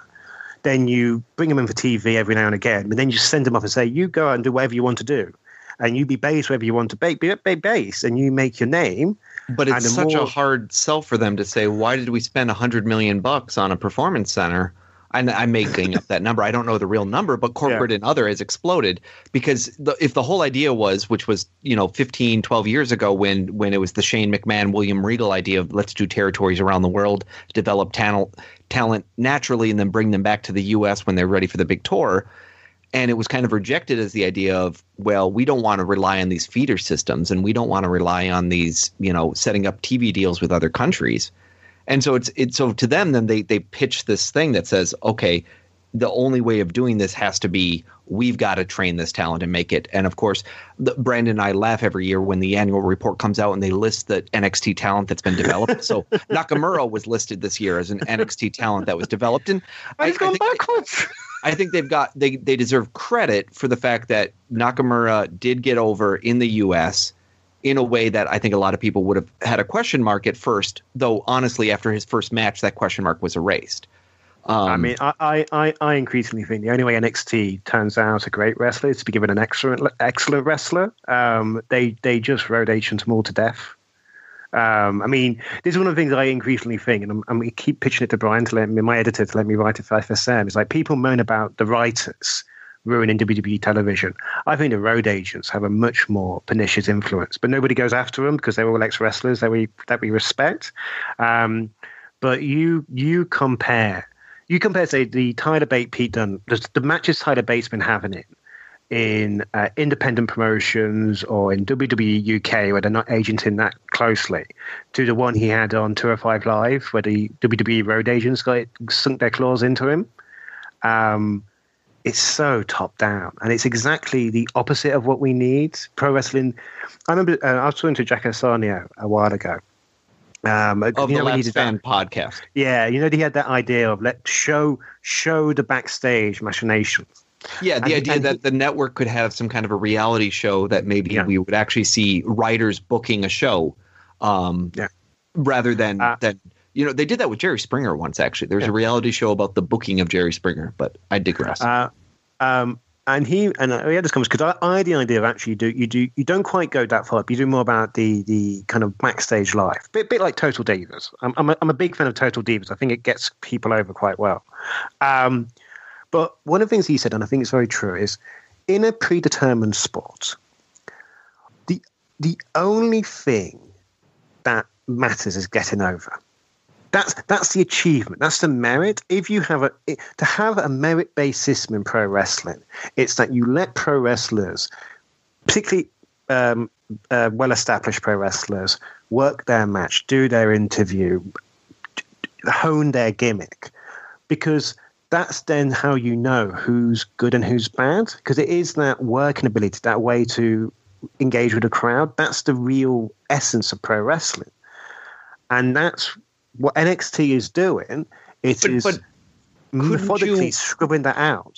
couldn't you argue though that's like saying i'm going to dra- i'm going to put on a play it's predetermined the script is written i'm going to let all the actors decide what choices they themselves should make and that therefore the best performance will come out because everybody's going to be motivated to make the best choices in there rather than could- saying we need a director and the director and the stage manager and everyone else is going to be there saying that doesn't work that doesn't work this works you should do this here's my acting coach here's this. I, I do think that there's that that counter argument. I, I hear what you're saying but i also do think that the free for all model and brandon as the independent pro wrestler can probably speak to this uh, it is tough to get two people with competing ends to necessarily always work together isn't that true brandon Um, as far as what, for example?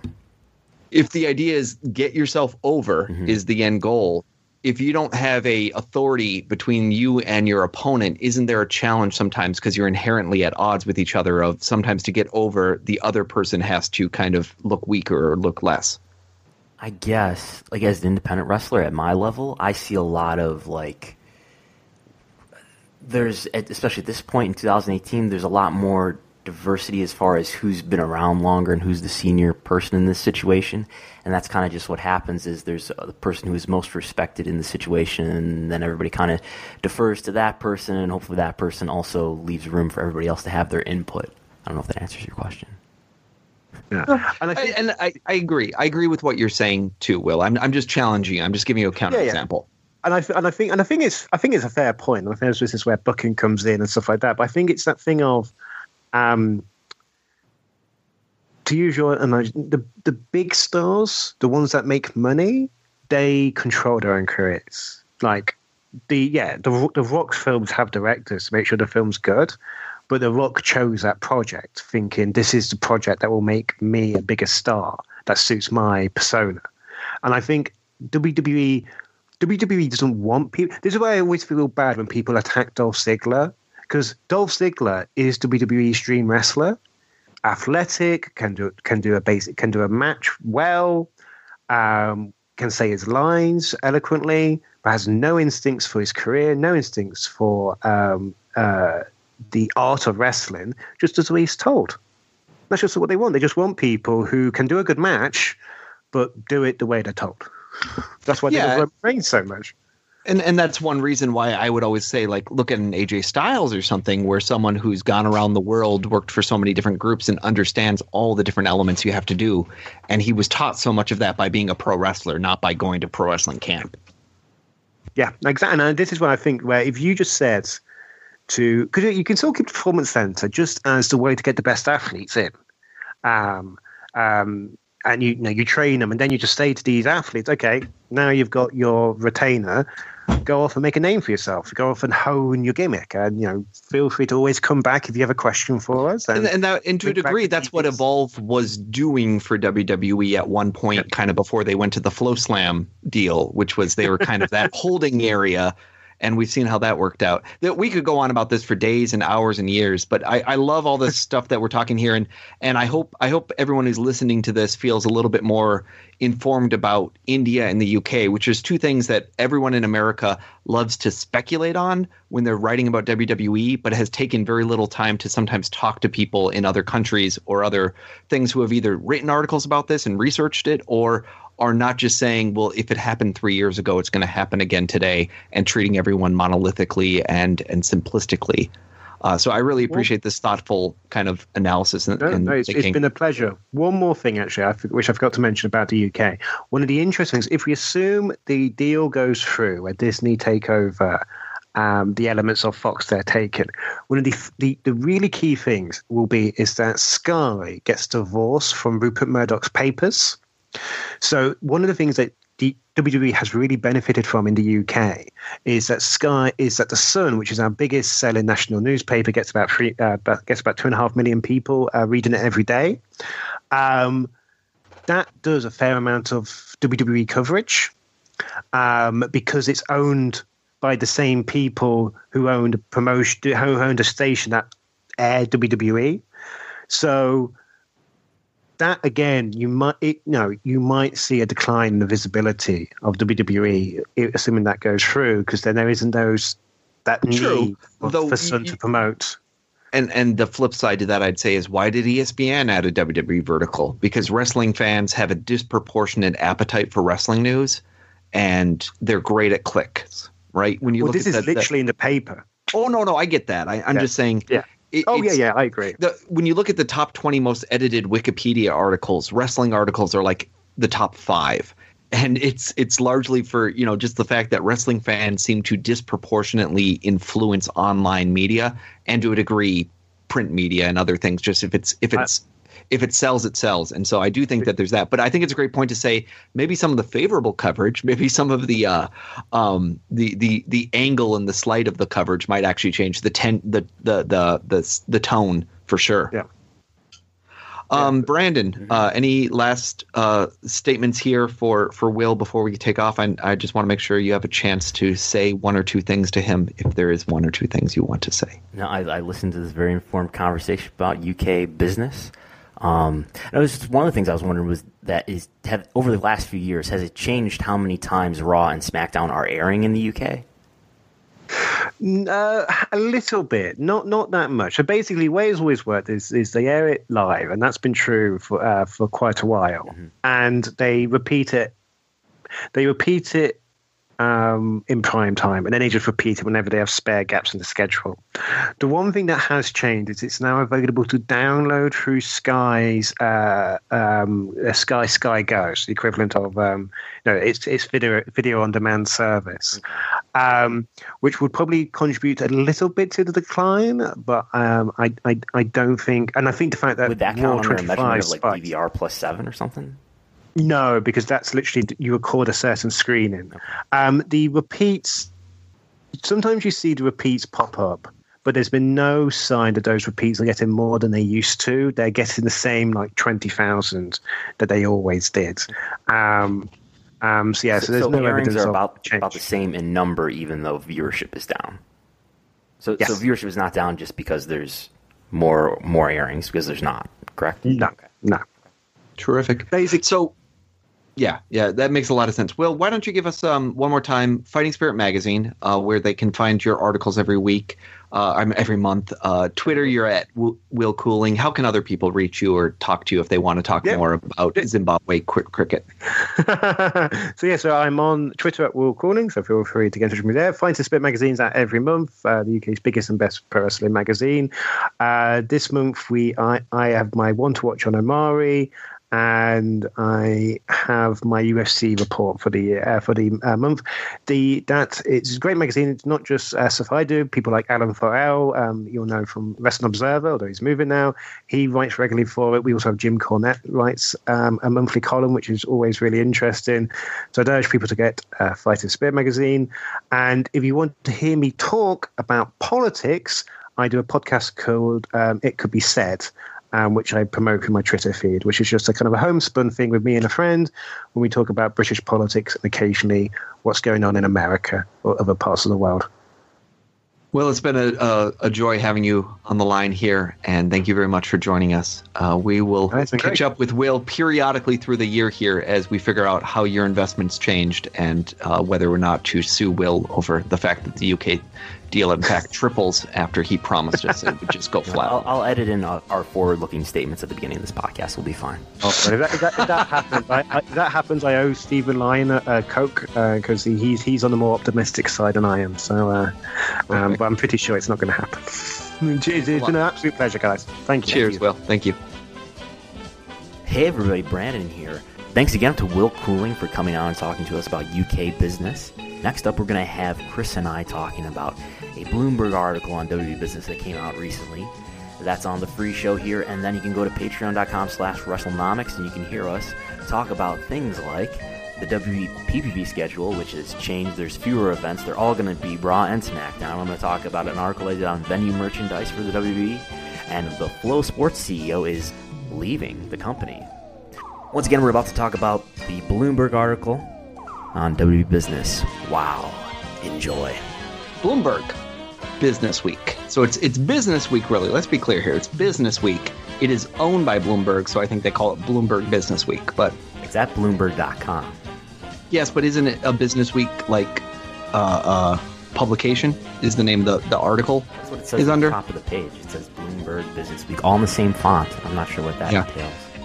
So I think Business Week is the publication, Bloomberg is the owner, and they've decided to consolidate it all. I mention this because I have talked to people who work at Bloomberg before, and I will say none of them were involved with this article that I can tell, and they were a lot better at, I would say, seeing through when they're being given information that was portraying a very particular narrative and then questioning that narrative and saying what does it really mean in the bigger context and i'm sure these writers did but in the end these writers chose a, a fluency that made me feel a little annoyed uh, as a mainstream WWE article that largely seems like the PR department got to choose about half of the talking points. There's there's a couple good legitimate criticisms in here, but I've uh, I've I've compiled a, a list of uh, bingo squares on the mainstream WWE business article uh, bing, bingo card that it, it checks. Shall we go through them? Yes, please. Wrestling pun in the title. W is laying the smackdown on the world is the headline of this article. That's a check mark. That's check. Uh, the sort of the moment where you go, hey, hey, everybody, did you know that wrestling's fake? There's there's a moment where uh, in this article, WWE is a tightly scripted company. Everything that happens in and out of the ring is by design. Just to let all those readers out there know that wrestling is in fact fake. Just in case you had any confusion or doubt. Yeah, just just in the same way, every time you read an article about Game of Thrones, it starts off by reminding you this is not real. Dragons are not, in fact, coming in, mm-hmm. and that there's writers and producers who work on this stuff every day, and and it's not real. Please do not, you know, it. Yeah, There's a easily refutable factual error where they claim that W made fifty point six million dollars of net income. Uh, Where did they get that number from? I was just astounded. Like, I mean, nobody knows or cares what that number really means, and the vast majority of readers reading this article don't have Ah, see, if this was Time or People, if this was People Magazine, sure. This is Business Week of Bloomberg. I think make- they do to- care. To make make the point clear, uh, WWE's net income in 2017, according to their trending schedules, and I think every other document, is 32.6 million dollars. But for some for whatever reason, this Bloomberg article, they said it's 50.6 million dollars of net income. Yeah, that's a really uh, that's a really weird thing because a that's not the operating income. Operating income was seventy five point six. I, I did a control Uh, F in, in the trending schedules for 50.6, and I found nothing. The only thing I could see them screwing with is that they do mention a film impairment of five point five million dollars on their operating income. So great, I'll give you back five point five million dollars. That gets you up to thirty eight million dollars. That does not get you to $50 million. adjusted net income? Is that what this is? I, I don't know what it would be. And so I I am baffled by that. And so the only other explanation I can possibly come up with is if they were using a trailing four quarter number where it was Q4 of last year, Q1, Q2, Q3. And I haven't looked to see if that would work, but that's baffling to me that, that you, even. This Yeah, is it seems- well, it's- almost 20 million dollars. and not only that, last year it was 33.8. The year before that it was 24 million. It's not been 50 million for quite some time. So who uh, I, maybe maybe we should be tweeting these the authors here left and right and just saying, "Can you explain to me how I can look at the SEC filed document and what I believe is a GAAP measure and then you can quote a different number that you've made up?" So there's that one. Easily refutable factual error. Uh, next is astonishment at how relatable pro wrestling actually is. And this is where Stephanie McMahon gets gets the quote in there. The notion of good versus evil is translatable and one of the oldest stories since the beginning of time, she says. That is that is the hero's journey. That is the monomyth that George Barrios constantly tells us about. Which I, I, I don't I don't think is that bad of a point to bring up, but No, it's there's it's their it's their narrative for how things work. You know, every year they choose a every year they choose a structure of how they're going to go out to the marketplace and make wrestling seem cool. Mm-hmm. And this year it has been Katniss Everdeen, Luke Skywalker, Roman Reigns. These are the John Cena. These are the easily it's good versus evil. It's going to work. It's always worked that way. people see a ring, they see people walking to the ring, they know what's going to happen. Yep. Uh, we had some investor fan fiction from BTIG's Brandon Ross, uh, not for the first time. Uh, he, he is an analyst for BTIG. He suggested that Walt Disney, 21st Century Fox, Comcast, AT&T, and Verizon are among the like, most likely suitors to potentially buy WWE. And of course, he, he noted also that Facebook could be the most likely destination for WWE content in 2019. Maybe they'll get Raw and SmackDown. You never know. See, that's a, that's a great like um, it's a great great way of phrasing it so that you can backtrack completely when it doesn't happen. It's the most likely destination because I mean, why wouldn't it be likely? Oh, I didn't say it was going to happen. I just said it's a most likely thing. It's most likely that someone's going to log on to Facebook tomorrow, but I didn't say you're going to log on to Facebook tomorrow. It could be. Yeah, but I mean, his his five there: Walt Disney, 21st Century Fox, Comcast, AT and T, and Verizon makes a big difference between if you're saying who's going to bid on TV rights versus who is going to possibly buy WWE and purchase them for several billion dollars. He is accurate that all five of the companies he listed have plenty of cash and funding that they could do it. So I don't even know if that's absurd.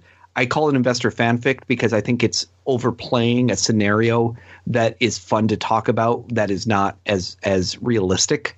You know, it's kind of like saying, what if Donald Trump stepped down from office and announced he's going back to The Apprentice tomorrow? Oh yeah, it's a fun thing you can talk about. You can come up with some interesting scenarios about how that's going to impact things. But I think at a certain point, you're now just playing the game of what if, and you've gotten away from the actual sport of reporting.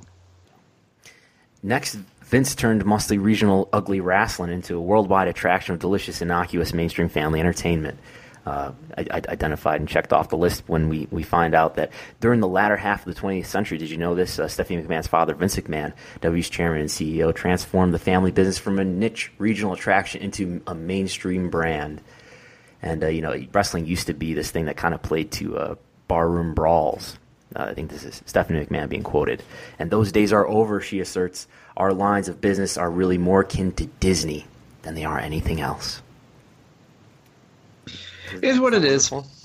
It is what it is. I mean, you can always go back to the arguments about when wrestling was more popular, when when when who who made us be bigger, and why is you know attendance or pay per view buys or whatever metric you want to use? Why are we lower than we were 15 years ago?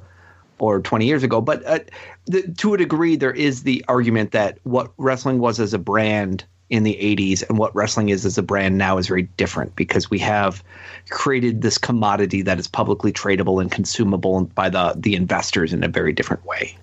And and why, at least to my eye, when I've been to events, why is there nobody over the age of like 45 who doesn't go there with their family? Why isn't there anybody of an older age at your events? When when when 50% of, their viewers are, are over the age of 50, yeah.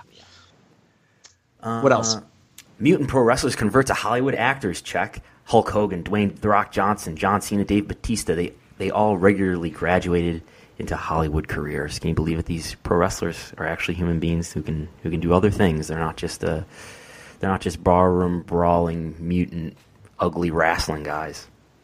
No, I think it, this is again pushing Dave Meltzer's anti Miz agenda uh, because Miz was not listed as one of these Hollywood elites, right. and clearly this came from the the strong arming from Dave, oh, uh, is secretly behind the arm behind the scenes. Yes.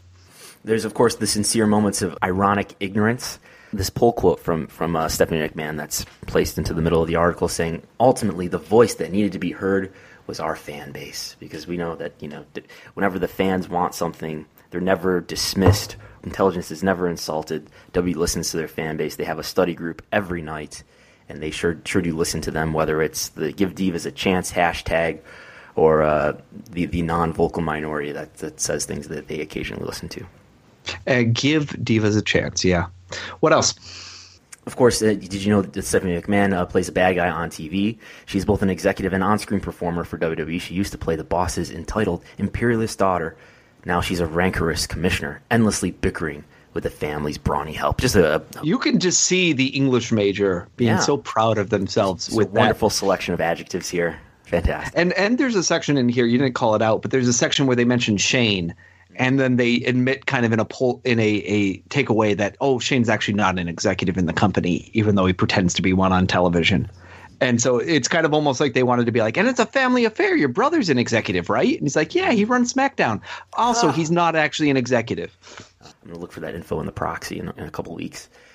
And then what's your last uh, uh, check mark here. I don't know if we have enough for the full bingo board, but No, we're I, close. I, I gave up about just before the last couple of paragraphs of this article, but uh, there's you know the ignorance of the wider scope allows the article to paint uh, WE failure as a success. So the W Live events that were supposed to happen in New Delhi in India in December supposed to be two events. It was cut to one event, probably because of a, of a bad advance. This is brought up as like, oh look, WWE's in, in India, and wow, wow, this big match that Jinder Mahal had with Triple H, and they shook hands and they danced afterward, and he pedigreed them all afterward, and, and all this.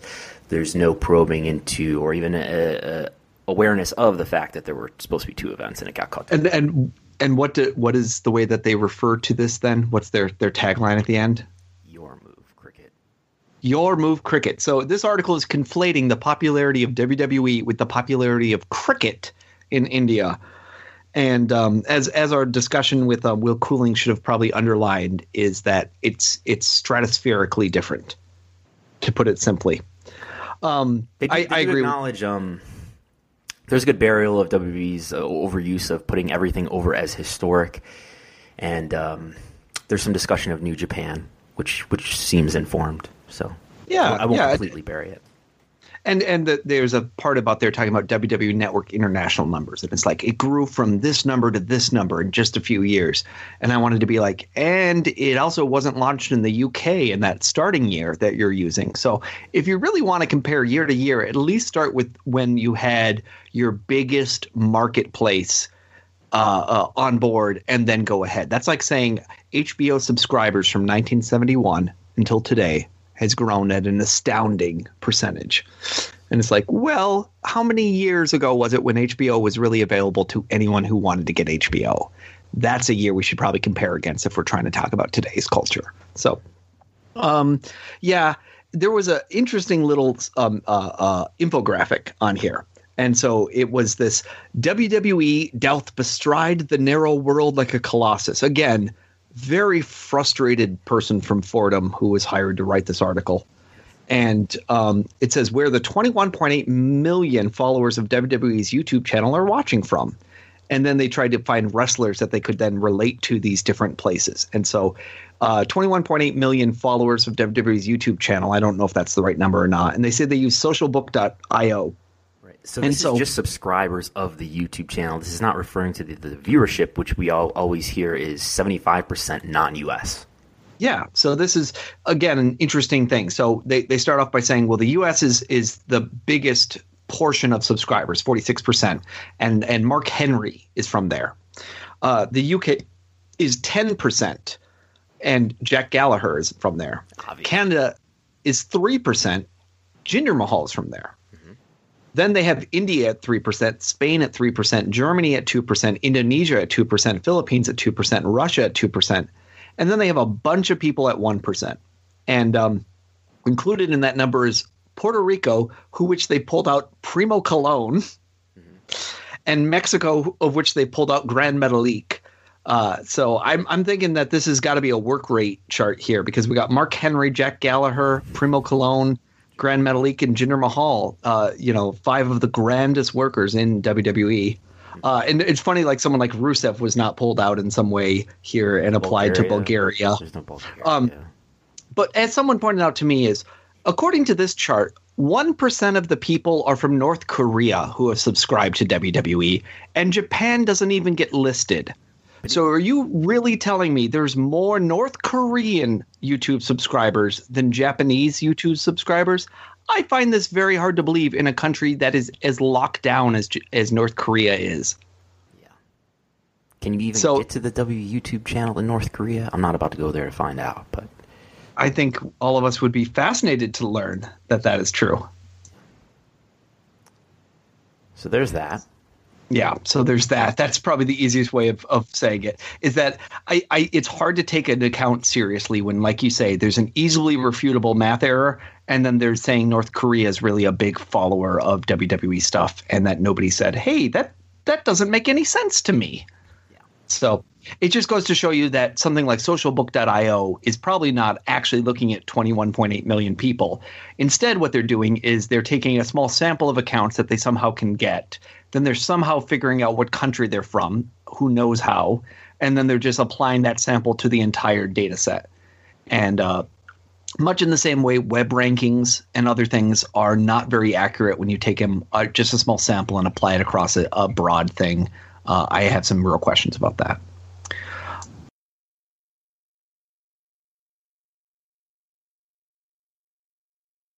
All right. Well, we're going to wrap up here, but uh, I did want to point out I did buy a, another ticket.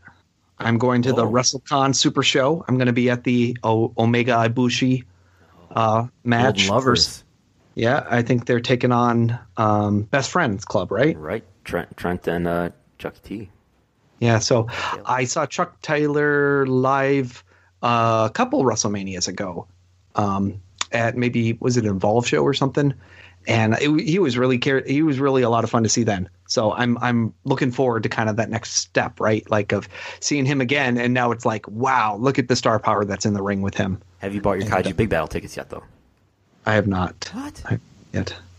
I don't know. I don't know. I know you'd think you think it's. I, I want. I, I want to be the guy that brings Tobita over and does it for real, rather than you know Kaiju Big Battel, All better or worse.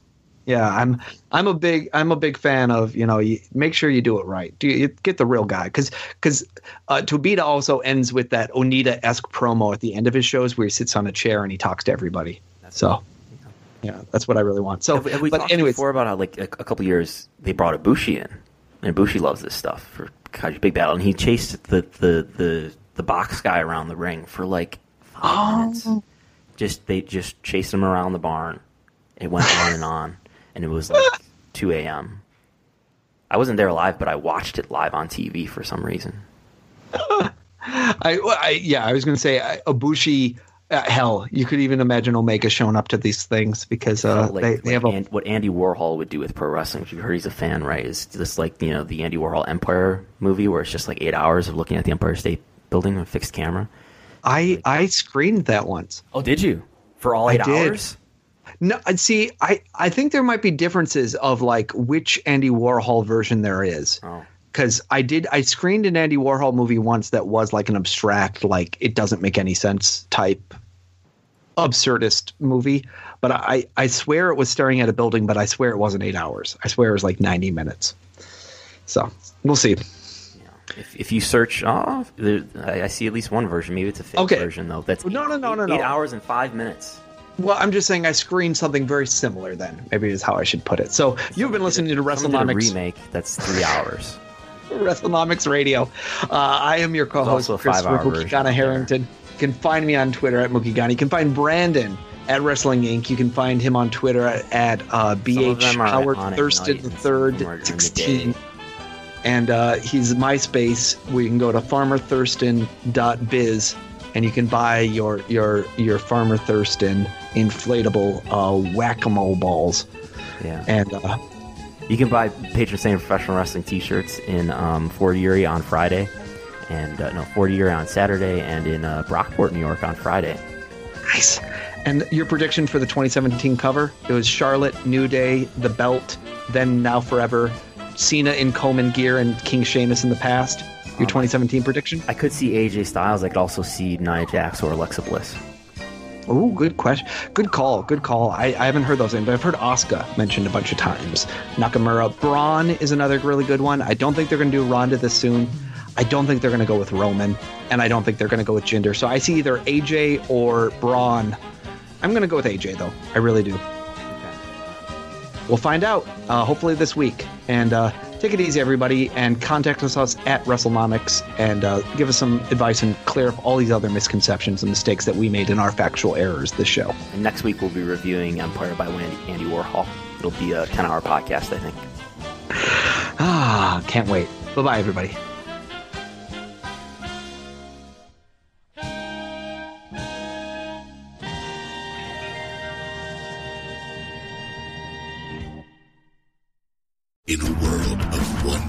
Wrestling podcasts, there is a new shining star with great interviews, analysis, music, and, and me, Matt Coon, on total engagement. Go to any podcast platform to listen today. When you need mealtime inspiration, it's worth shopping Kroger, where you'll find over 30,000 mouthwatering choices that excite your inner foodie. And no matter what tasty choice you make, you'll enjoy our everyday low prices, plus extra ways to save, like digital coupons worth over $600 each week. You can also save up to $1 off per gallon at the pump with fuel points. More savings and more inspiring flavors make shopping Kroger worth it every time. Kroger, fresh for everyone. Fuel restrictions apply. Save big on brunch for mom, all in the Kroger app. Get 16 ounce packs of flavorful Angus 90% lean ground sirloin for $4.99 each with a digital coupon. Then buy two get two free on 12 packs of delicious Coca Cola, Pepsi, or 7UP, all with your card. Shop these deals at your local Kroger, less than five miles away. Or tap the screen now to download the Kroger app to save big today. Kroger, fresh for everyone. Prices and product availability subject to change. Restrictions apply. See site for details.